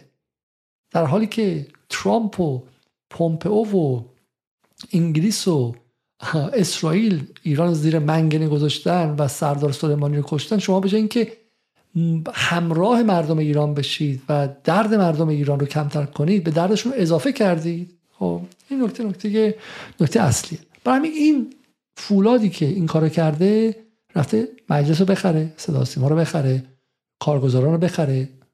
بعد میگم اون استاد دانشگاهی که حرف فولاد پسند زده رفته در صدر مجلس نشسته تو همین توییتر. علی علیزاده یه جمله گفته که فولاد دوست نداشته. مزدور جمهوری اسلامیش کردن بیشرفش کردن. کسی کردن که داره پول خون مردم رو می‌گیره. تمام اطلاعات دروغین رو بهش نسبت زدن. اون که گفته که فولاد به به واقعا اقتصاد ایران شکوفا کرده تبدیلش کردن به سوپر استار همه قربونش میرن. یاسر جبرائیلی حرفی زده که در خدمت به شکلی منافع فولاد نیست. 24 ساعته مثل چی دارن از روش با بولدوزر رد میشن. خب، و سلام. فولادی که می‌تونه کشور رو بخره. و همین ما میگیم خطرناکه. اونم تو ایرانی که هنوز نهادهای مدنی نهادهای دیدبان نظارتی شکل نگرفته. کشور 42 ساله است. شما اولیگارشی انحصارگر در این ابعاد ساختی که می‌تونه صدا سیما رو بخره. فاتحه مع الصلوات میگه که عجیبه که از مبالغ پرداختی بدون یک اقتصاد توسط فولاد تعجب کردید هر روز گوشواره روزنامه و کلی مطالب حمایتی در صفحات و تجارت فردا و دو تا همایش سالانه که کلا با حمایت فولاد مبارکه برگزار می‌شد قطعا خیلی بیشتر از این مبالغ در میاد پس چی شد؟ پس برگردیم به این عکسایی که من اولش نشون دادم. خب این عکسا این تبلیغ هر روزه ساعت فولاد در دنیای اقتصاد داره یک کارتل به شکلی رسانه‌ای رو وامدار خودش می‌کنه. خب خب این کارتل چی می‌نویسه؟ چی می نویسه فولاد؟ فولاد چه حرفی می‌زنه؟ اگر شما رفتی و خوندی دنیا مثلا بخوام دنیا اقتصاد چه حرفی می‌زنه؟ دنیا اقتصاد. آیا فقط از فولاد دفاع می‌کنه؟ نه. دنیا اقتصاد برای اینکه فولاد بتونه به 5 میلیارد دلار سودش برسه ذهن مردم ایران ذهن جوانان ایران رو دلاری زده می‌کنه. و این اتفاقی که در این ده 15 سال افتاده. روزی که من از ایران می‌رفتم توی خرداد من می‌خوام من من مرداد سال 1979 از ایران رفتم. و تا سال 87 هم هی برمیگشتم ایران میومدم دوستانم رو می‌دیدم و در کنفرانس ها شرکت می‌کردم و غیره از جمله کنفرانس هایی که با آیا حداد عادل و لاریجانی در مرکز به شکلی حکمت و فلسفه و غیره بودیم. اون موقع خب به شکلی طرفداران بازار آزاد خیلی مشخص بودن. این غربگراها بودن که طرفدار اصلاحات بودن و می‌خواستن آمریکایی شه. فضای دهه 80 دیگه معروفه. و من پیارسال که دوباره وارد بحث اقتصادی شدم پارسال چشمان باور نمی‌کرد. کسانی عاشقان دلار و به شکلی مؤمنان به اقتصاد دلاری بودن که اصلا باور کردنی نبود. بسیجی ترین عناصر کشور بودن. بسیجی ترین عناصر کشور بودن. ما پارسال به آقای مدنی زاده نقدی کردیم و کسانی به من تماس گرفتن که اصلا باورتون نمیشه. های بسیج تو, تو توییتر پرندن که آیا علیزاده نکنیم بچه بچه خودیه این فلانه.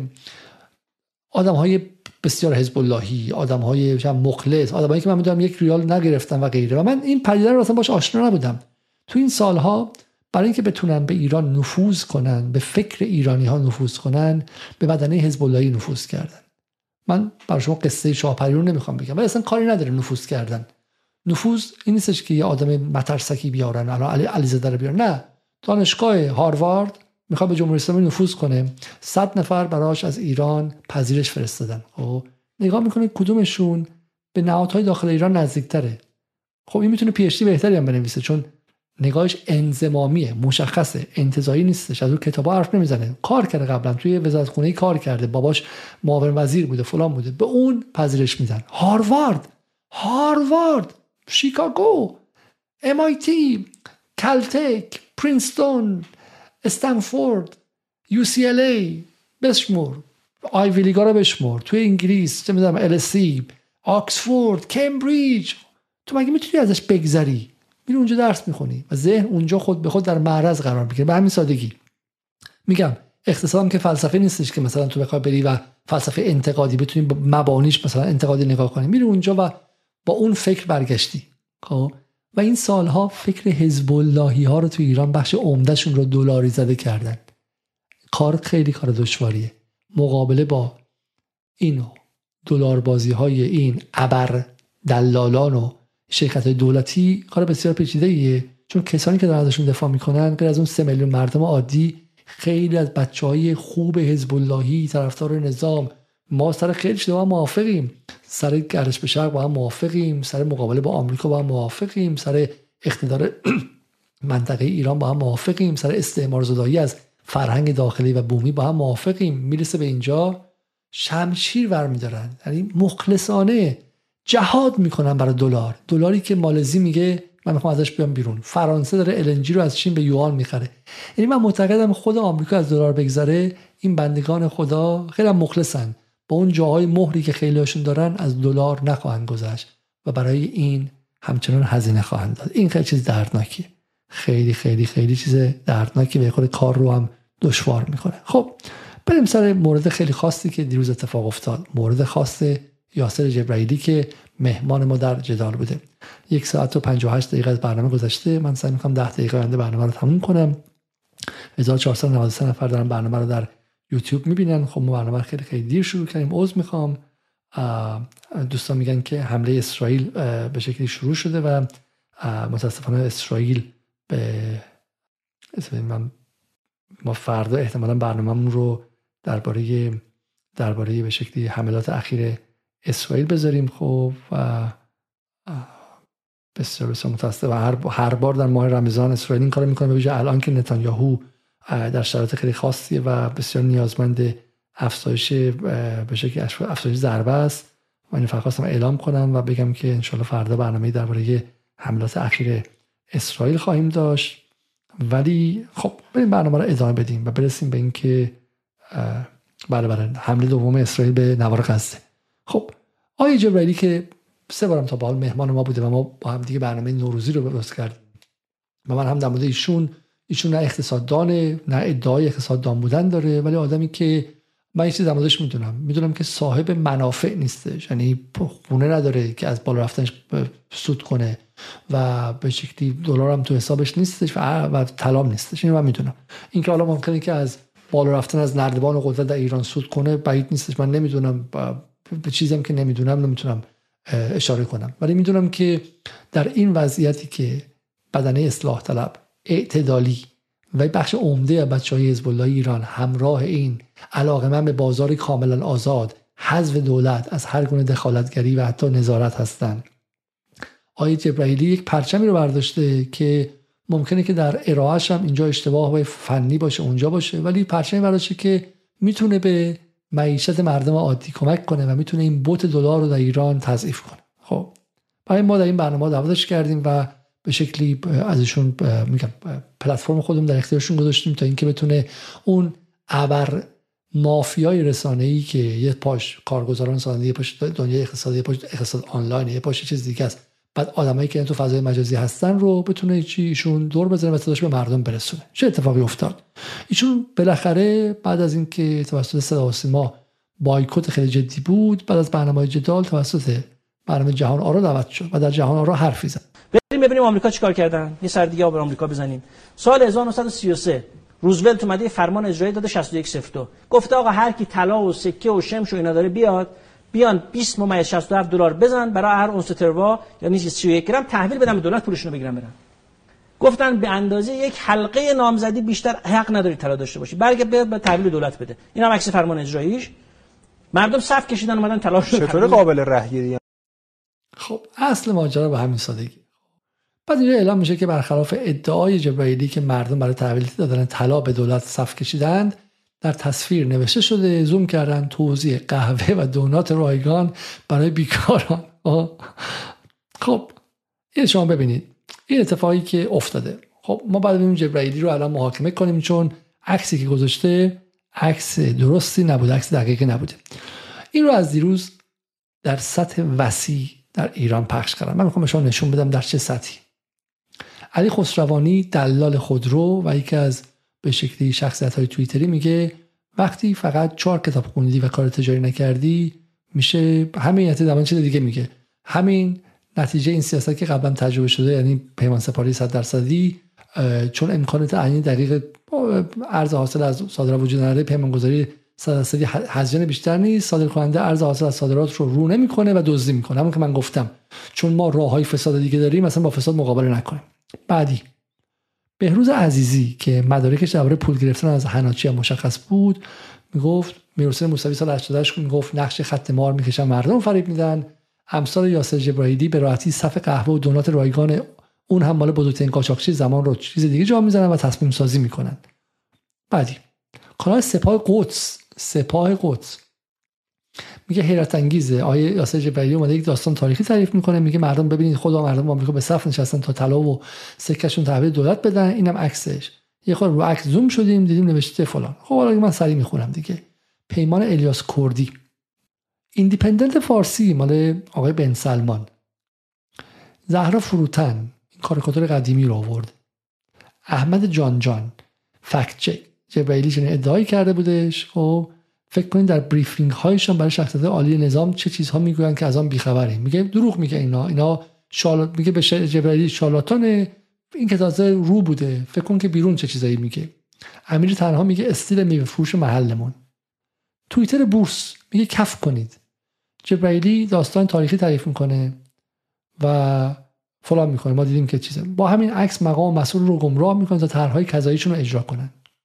جبرئیلی نمونه بارز یک جوان متوهم و دروغگوئه که فکر می‌کنه همه جا اتاقهای بسته مجمع تشخیص مسئله که با چهار تا عکس و خط می‌تونه سر مسئولان رو کلا بذاره.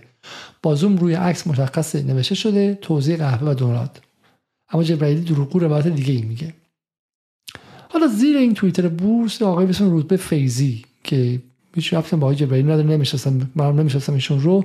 میگه این عکس در مطلعی به نام وقتی مالکیت طلا در آمریکا غیر قانونی بود و چرا ممکن است مجددا چنین شود در هافینگتون پست 2017 استفاده شده و حرف جبرئیل رو تایید می‌کند در مورد صفوف مردم برای پس دادن طلایشان خب.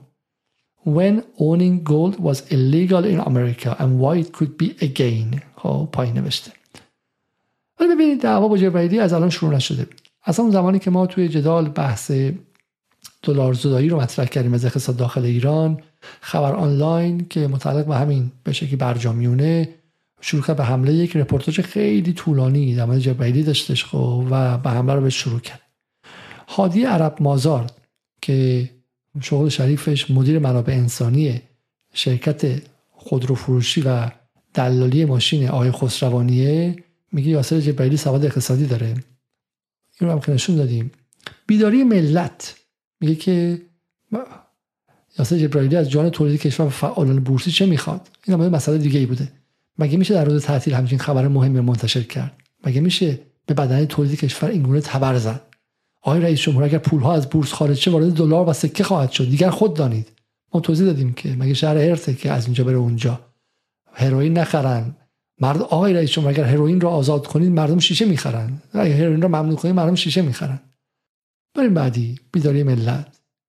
بیداری ملت بعد اینکه کلی جبرئیل تحقیر کرد به مدت 24 ساعت میاد پایینش می‌رسه که مطلب اشتباه درباره فرمان 6102 روزولت در کانال بیداری ملت. سخنان یاسر جبرئیل در مورد این موضوع کاملا درست است. چند پیش مطلب منتشر شد که این یک واقعی صحیح تاریخی است که در دولت آمریکا خرید و نگه داشتن طلا و سکه را توسط مردم ممنوع و جرم اعلام کرده. واقعیتش اینه. من به خدای جبرئیلی گفتم روزی که وارد گفتم که حتما به حمله میشه. حتما به حمله میشه. و مواظب باشی. بهت میگن که تو الان با علیزاده که کمونیست ارتباط داری به خودت ممکنه بگن یهودی هستی بگن از اسرائیل پول گرفتی. وقتی که بری سراغ 400 همت سود اینها از دلار دلال بازی 400 همت شوخی نیستش که همه رو می‌تونن بخرن و بیان سراغت خب؟ آیا ولی حرف درستی زد؟ گوش که اینا تهمت که می‌زنن به ما تهمت می‌زنن چون امپراتوری رسانه رو دارن صداشون 70 700 کیلومتر میره. ما که می‌خوام جواب بدیم زرو به 7 کیلومتر هم نمی‌رسه. این بیداری ملت دقیقا همینه. با 118 هزار عضو دروغ گفته در سطح کشور منتشر شده بعد تصحیحی هم زده بعدش. و تصحیحی رو چند نفر می‌بینن؟ هیچ. اما مشکل اینا با جبرائیلی چیه؟ درد اینا از جبرائیلی چیه؟ دردشون این. این وظیفه دولتی که به سرعت در این رابطه بررسی کنه این که داره مواد اولیه رو با قیمت با ریال می‌گیره و بعد محصولش رو با دلار محاسبه می‌کنه شرکت هایی که این کار می‌کنن شرکت ها هم شرکت هایی نیستن که قابل شمارش نباشن. دنبال بکنن عزیزان ما. هر کدامی قبل از اینکه من باز تیم بذارم اونا بررسی کنن. خودتون این کارو بکنید آقای فرزین. اینه که پیام این یه سالی که جبرائیلی همت قلیزاده امثال این آدم ها خودشون به در و دیوار زدن بالاخره شنیده شد. آقای خامنه ای تو اون سخنرانی گفت و آقای رئیسی بالاخره انگار عزمش خدا رو شد جذب کرده که با این بازی اساسی که سطح فسادش هزاران برابر همه فسادهای دیگه با هم دیگه ده ها برابر همه فسادهای دیگه با هم دیگه است. بیسته. دردشون از اینه. آب تو خوابگاه مورچگان ریخته. منافعشون به هم خورده. منافع به هم خورده و افتادن به جونش. دریق از یک خط به شکلی نقد جدی دریق از یک خط نقد فنی اینایی که معتقدن ما رفتیم خارج درس خوندیم. بعد به خاطر مردم شما به خاطر شما برگشتیم ایران. همین صادق الحسینی می‌گفت که من به خاطر مردم برگشتم ایران. آی دکتر مروی می‌گفت که خدمت کنیم به ایران. خدمت کنید. خدمتون گوش شما یه جمله. نقد فنی بنویسی جز مسخره کردن تحقیر کردن گیر دادن به عکس. حالا عکسش که درست بود که بر اساس گفته هافینگتون پست ولی اصلا عکسم اشتباه بود. آقا جبرائیلی عکس رو اشتباه انتخاب کرده چشش ندیده. خب انگلیسی ضعیفه. وای بر جبرائیلی بره کلاس زبان. ولی حرفی که داره می‌زنه در راستای منافع مردم یا نه؟ شما شما چه چه مرگتون بود که از دیروز تا حالا این بلوا رو کردید؟ شما به کجا وصلید؟ پولتون رو کی میده؟ سوالی که کردیم اول اینه ما می‌دونیم که فولاد مبارکی به اقتصاد آنلاین به کارگزاران به کوچانی به اکو ایران به اینا پول مفصلی میده. بحث خیلی خیلی زیاده. ولی کیاتون رو تو توییتر تو توییتر توی اینستاگرام تو تلگرام خریده؟ کدوم کانال توی اینستاگرام مال فولاده؟ کدوم کانال مال هلدینگ خلیج فارسه؟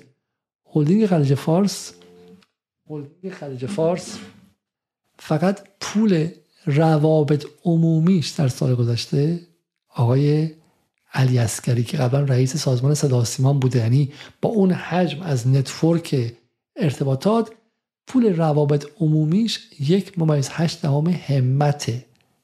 این عدد ساختگی نیست. یک و هشت دهم همته. مثل سرچشمه بودجه مسئولیت اجتماعیش سال گذشته یک کنیم همت بود.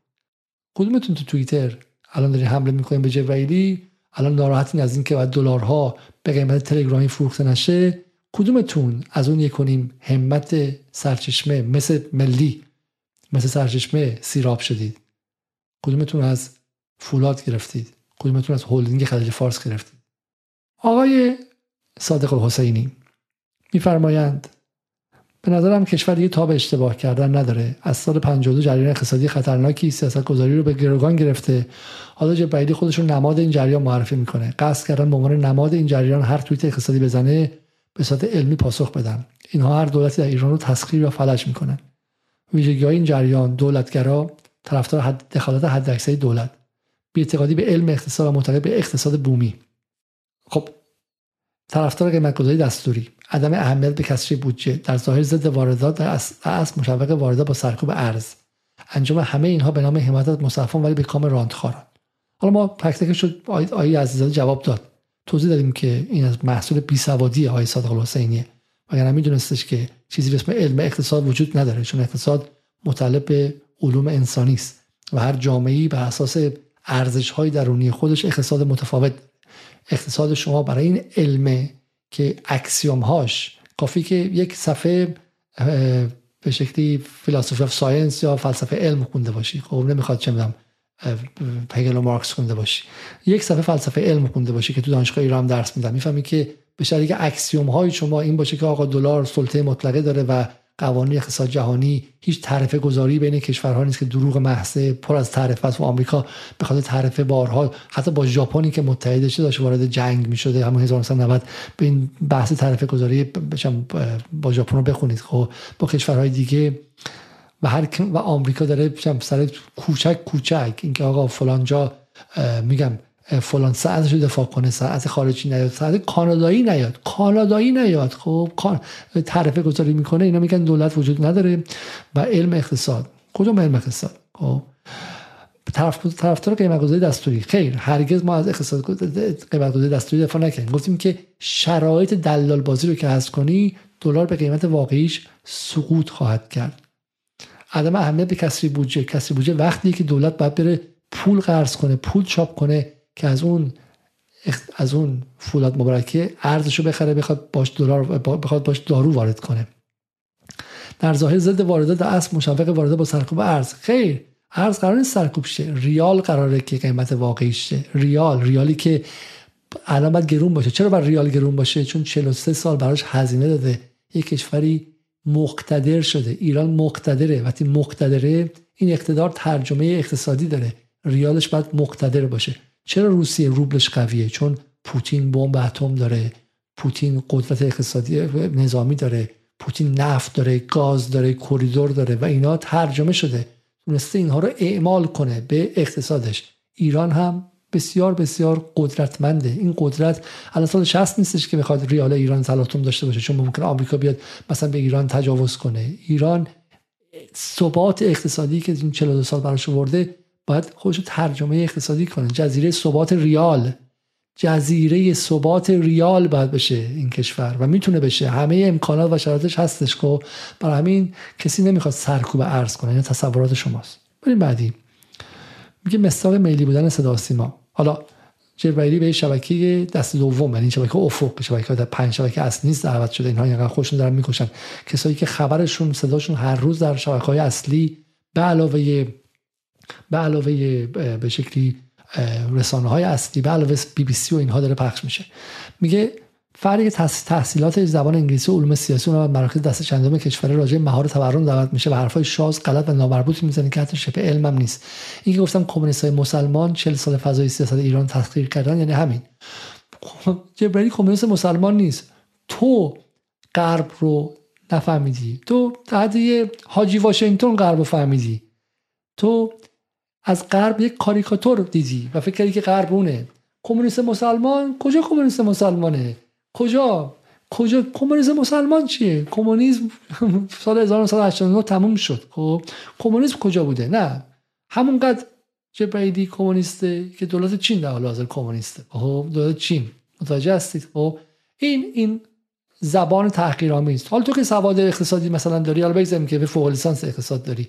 تو اومدی با یک کلمه توضیح می‌دادی. جز تحقیر و دروغ. شما چی گفتین در این مدت؟ هیچ. هیچ. برای اینکه سرتون در آخر کجاست؟ الان من میگم در آخر کجاست. پدر این جریان صحابی فروهر اردلان بنی سعد آلی نسب شاکری بهزاد نووی میر حسین. جبرئیلی به میر حسین چه ربطی داره؟ به عباس شاکری و بهزاد نووی چه ربطی داره؟ اینکه دولت ایران باید نظارت کنه رو شما دوست ندارید؟ نه. برای اینکه شما دوست دارید که فقط واشنگتن نظارت کنه. شما عاشق FATF این. FATF این چی؟ یعنی واشنگتن میکروسکوپ بذاره ذره بذاره. ده دلاری که از جیب عباس توی اندیمشق میره به جیب حسین تو اهواز رو هم بتونه ببینه. شما با نظارت واشنگتن مشکل که ندارین چی؟ 6 سال کشور رو گروگان گرفتین که FATF یعنی نظارت مستقیم و تمام ایار توتالیتریزی از طرف دولت آمریکا در ایران اعمال شه. و اگر نایستاده بودن در ایران اتفاق می افتاد شما دخالت کاری نداره مشکل ندارین. دخالت آمریکا در اقتصاد ایران به نسبت تحریم ها و برجام و اینها. خب؟ شما مشکلتون که دولت ملی ایران نباید دخالت کنه. همونقدر که پدران شما پدران فکریتون با دولت مصدق مشکل داشتن. معتقد بودن که نفت ایران نباید ملی شه. هنوز هم مشکل دارن. میگن نفت ایران باید دست انگلیس میمون. آقای قنی نژاد رسما تو مهرنامه گفته. خب. بعدی. نسل جدید خوشچهره توکلی فرهاد رهبر افراد رسانه‌ای مهم جبرائیلی یا علیز یا همون علی علیزاده. خب همت قلی زاده و مجید حسینی و غیره. میگه یه وقت این تو تصور نشه که دعوایی که ما داریم با این جریان می‌کنیم شخصیه. اصلا اینطور نیست. این دعوا آینده اقتصاد کشور رو تعیین تکلیف می‌کنه و خب زور اونها خیلی بیشتره برای اینکه داغون کنن کشور رو. زور ما بیشتره. من با جدال که اصلا این دستگاه خریدم که دیگه قطع نمیشه. من زورم از اینا بیشتره. اینا که اقتصاد آنلاین دارن وصلن به اکو ایران به دنیای اقتصاد وصلن به چه می‌دونم حرفایی که می‌زنن توی شبکه ها هزاران هزار بار پخش میشه و پولی که تزریق میشه. اونایی که صاحب 400 همت بودن سال پیش و اینا پیوست رسانه اونا هستن زور ماها از اونا بیشتره. من و یاسر جبرائیلی و همت قلی زاده می خب زور اونا خیلی بیشتره برای اینکه داغون کنن کشور رو. پس ما چهار حالا تو همین افق و جهان آرا که قبل از جبرائیلی بره قبلش آقای مجید شاکری اومده بود که هم فکر ایشونه. خب اونا رو نمی‌بینن. تو همون صدا سیما یک بار شبکه دست دوم تو افق جبرئیل دعوت کرده شده زور اینا بیشتره. پس ما چاره ای نداریم جز خطر کردن و دعوا با این باندهای مافیایی خطرناک آینده همه رو تخریب خواهند کرد. پس نفش مال همه است ولی هزینه برخورد با اینها مال یه عده کله شق مثل ماست.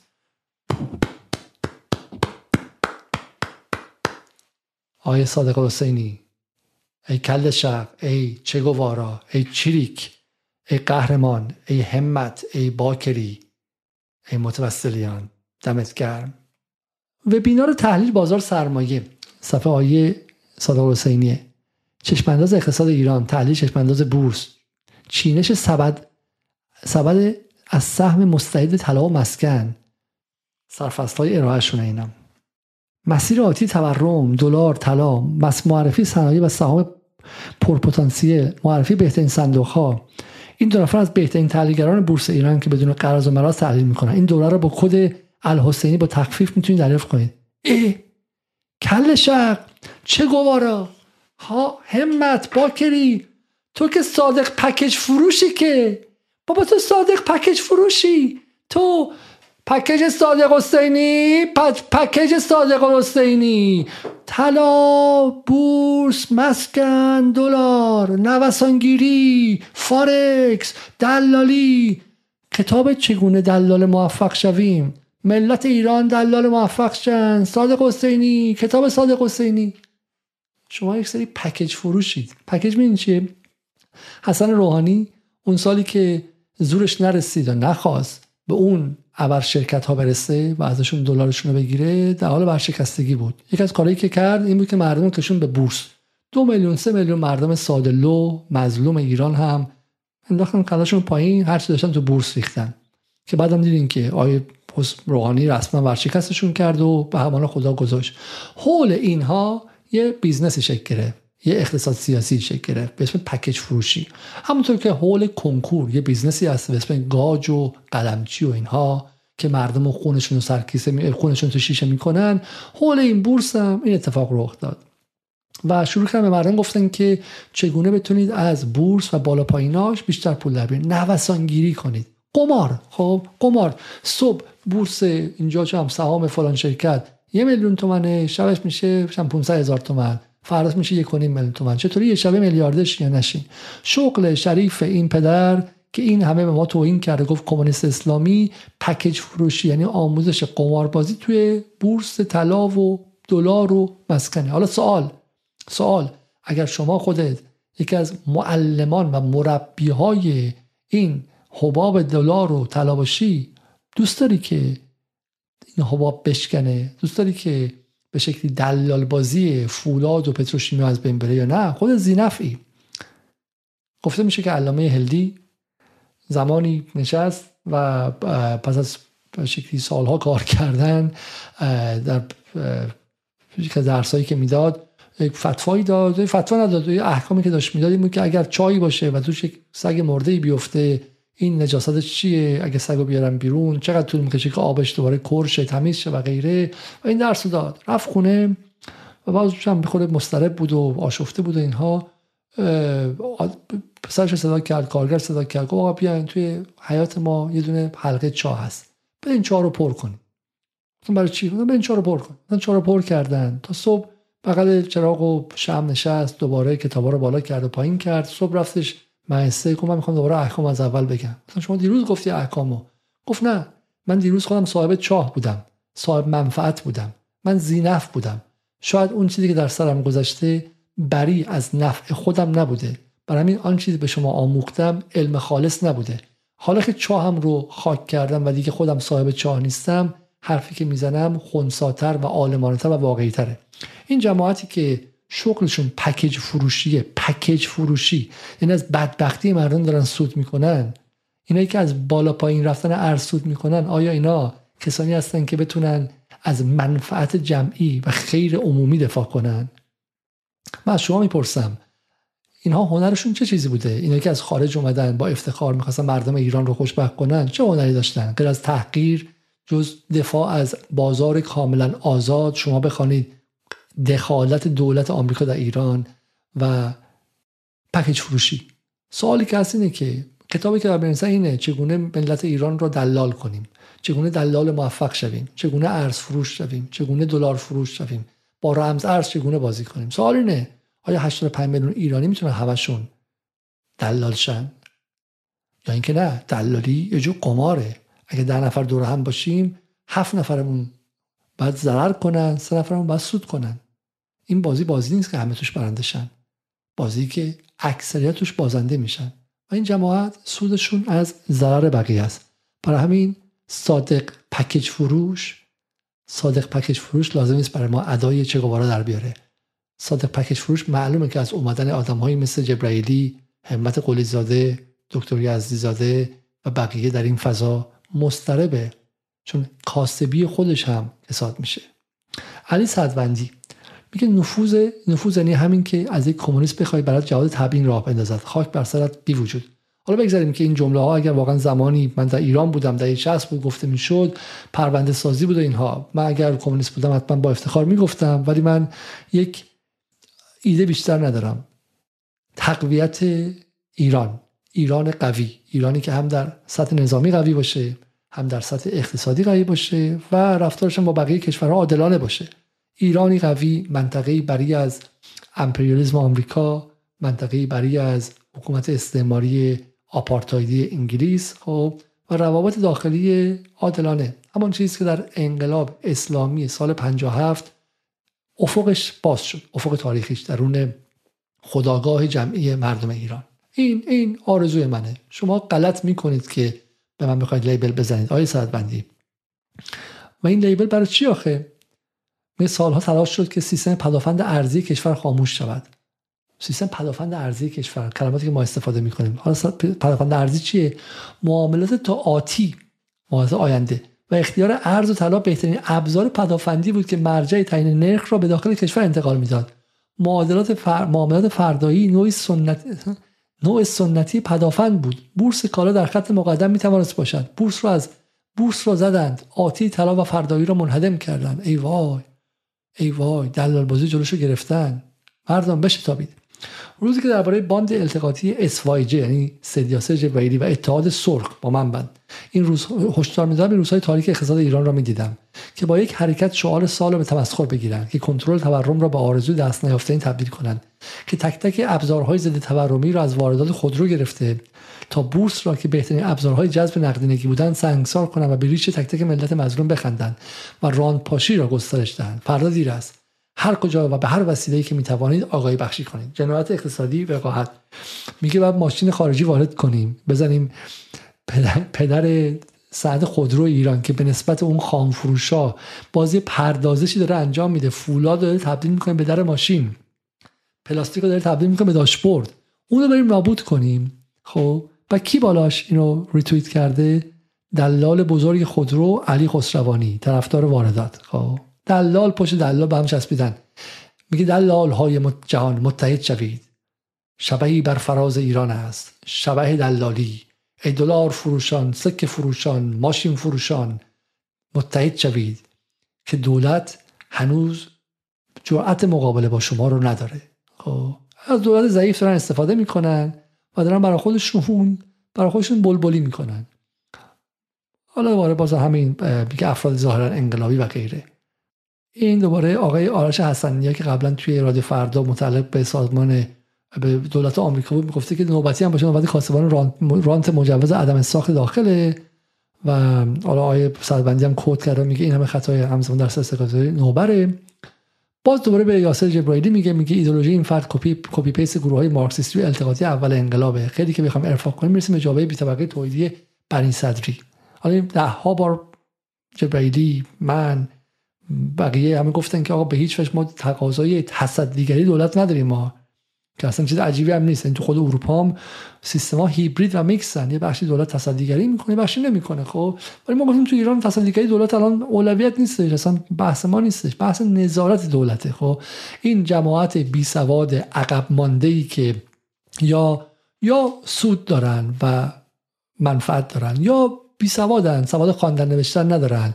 چون میگم من به عنوان کسی که با غرب و با اقتصاد غرب آشنایی دارن به اینا میگن خیلی داغون این بندگان خدا. یعنی اینو اگه بیارن توی لندن بذارن دانشجویان سال اول اقتصاد بهشون میخندن میگن شما مجنونی چی؟ چی این پرت و پلا میگید خب؟ عدم دخالت دولت در بازار این چی؟ آخرین دخالت دولت دیروز صبح بوده تو انگلیس. خب به شکلی نرخ بهره رو بالا برده پایین برده به بانک ها در فلان کرده. آخرین دخالت دولت آمریکا در دو هفته پیش بود که Silicon Valley Bank رو که ورشکست شد رفتش بهش پول داد و پول مردمش داد که دومینوی سقوط بقیه‌شون شروع نشه. این پرت رو از کجا داریم میارید؟ خب عدم دخالت. خب حالا این ادامه پیدا می‌کنه و اس و اس اما بریم اینجا.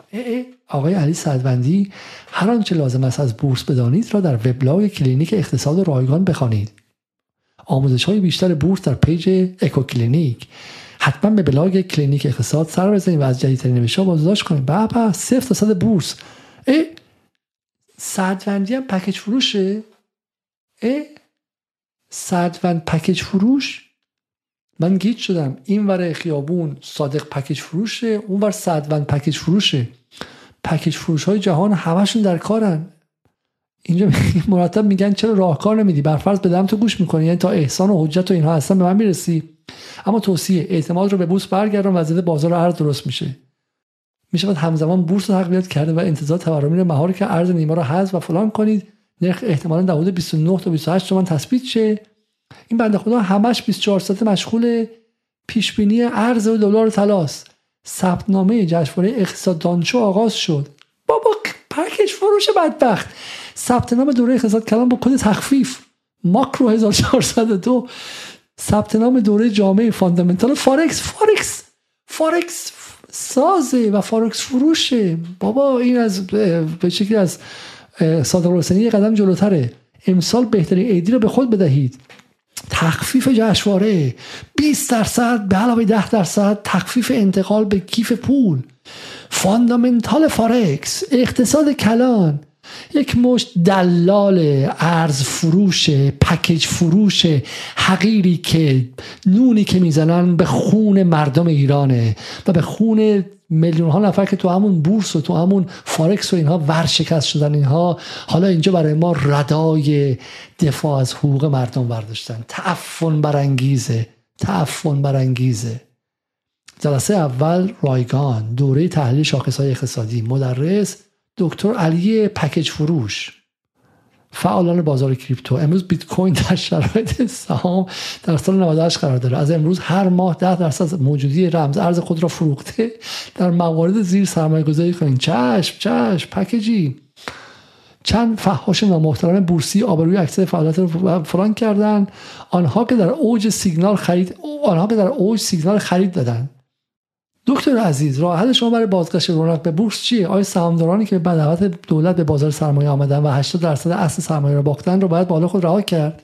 خیر برعکس همه باید تلاش کنیم تا اوضاع بورس به مسیر رشد برگردونیم. خب توصیه های افرادی که در اوج شاخص سیگنال اوج شاخص سیگنال خرید می‌دادن دولتی و خصوصی در این زمینه فرقی ندارن. دکتر از روزی که سیگنال خروج از بیت کوین دادی 10 درصد رفته بالا.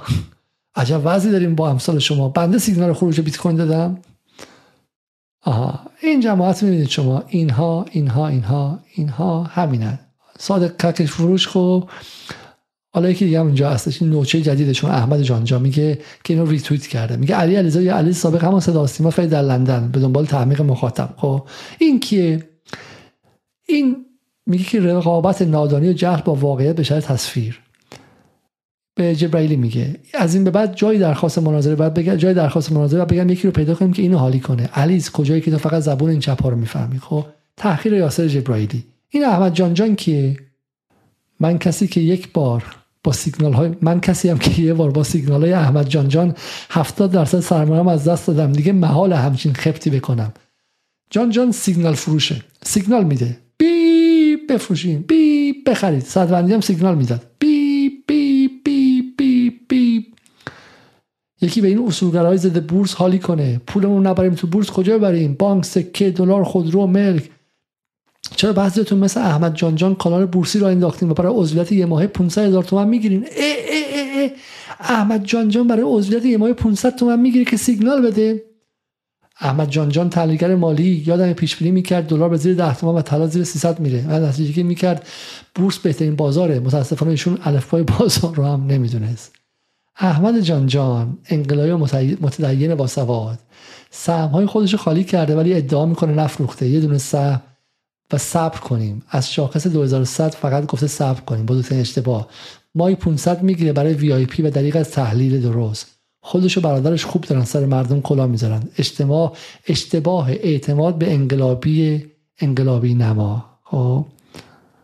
آن چیز که ما دیدیم این بود که این مدعیان به شکلی که در 24 سال گذشته خودشون رو به در و دیوار زدن که بگن یاسر جبرائیلی عکس درست انتخاب نکرده و تمسخرش کنن و در صد شهر پخش کردن. کانال گیزمیز.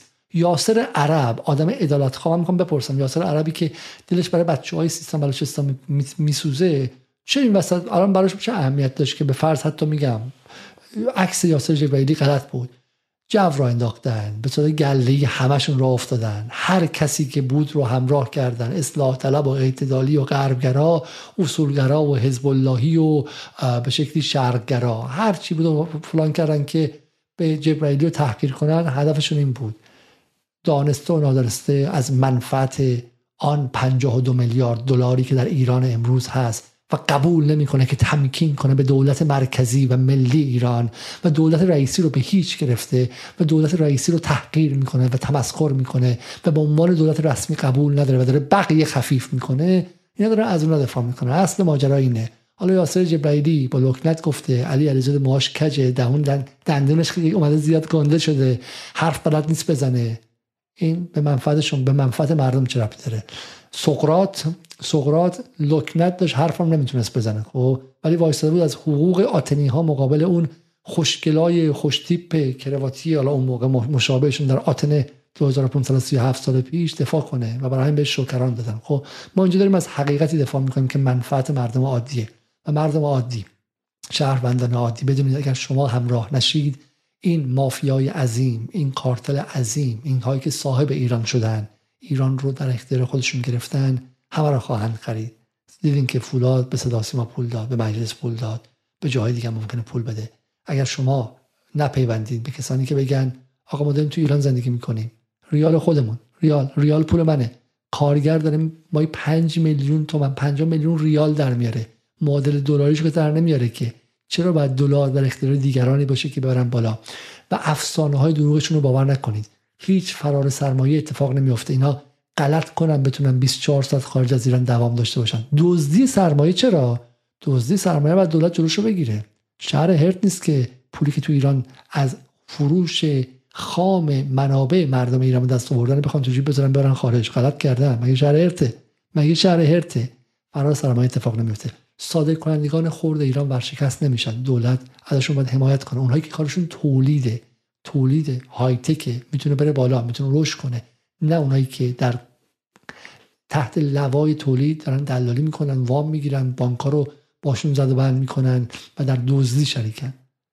جامعه ایران باید برخیزه و از حقوق خودش دفاع کنه. علی خامنه ای راه رو مشخص کرده. مهار تورم به علاوه رونق تولید تولید واقعی و در یعنی نابودی دلالی و دلار زدایی در سطح خارج و دلار زدایی از اقتصاد داخلی ایران. این راه و این افق مشخصه اما این افق نیازمند سربازه. متاسفانه دلار واشنگتن فکر دلاری فکر استعماری فکر سرمایه سالارانه و سوداگرانه و دلال معابانه ذهن خیلی ها رو از جمله انقلابی نماها از جمله کسانی که در داخل نهادهای نظام هستن رو گرفته و متوقف کردن این ماشین نیازمند عزمی جدی است. نیازمند همت نیازمند باکریه. نیازمند قاسم سلیمانیه. تا برنامه دیگر شب خوش و خدا نگهدار.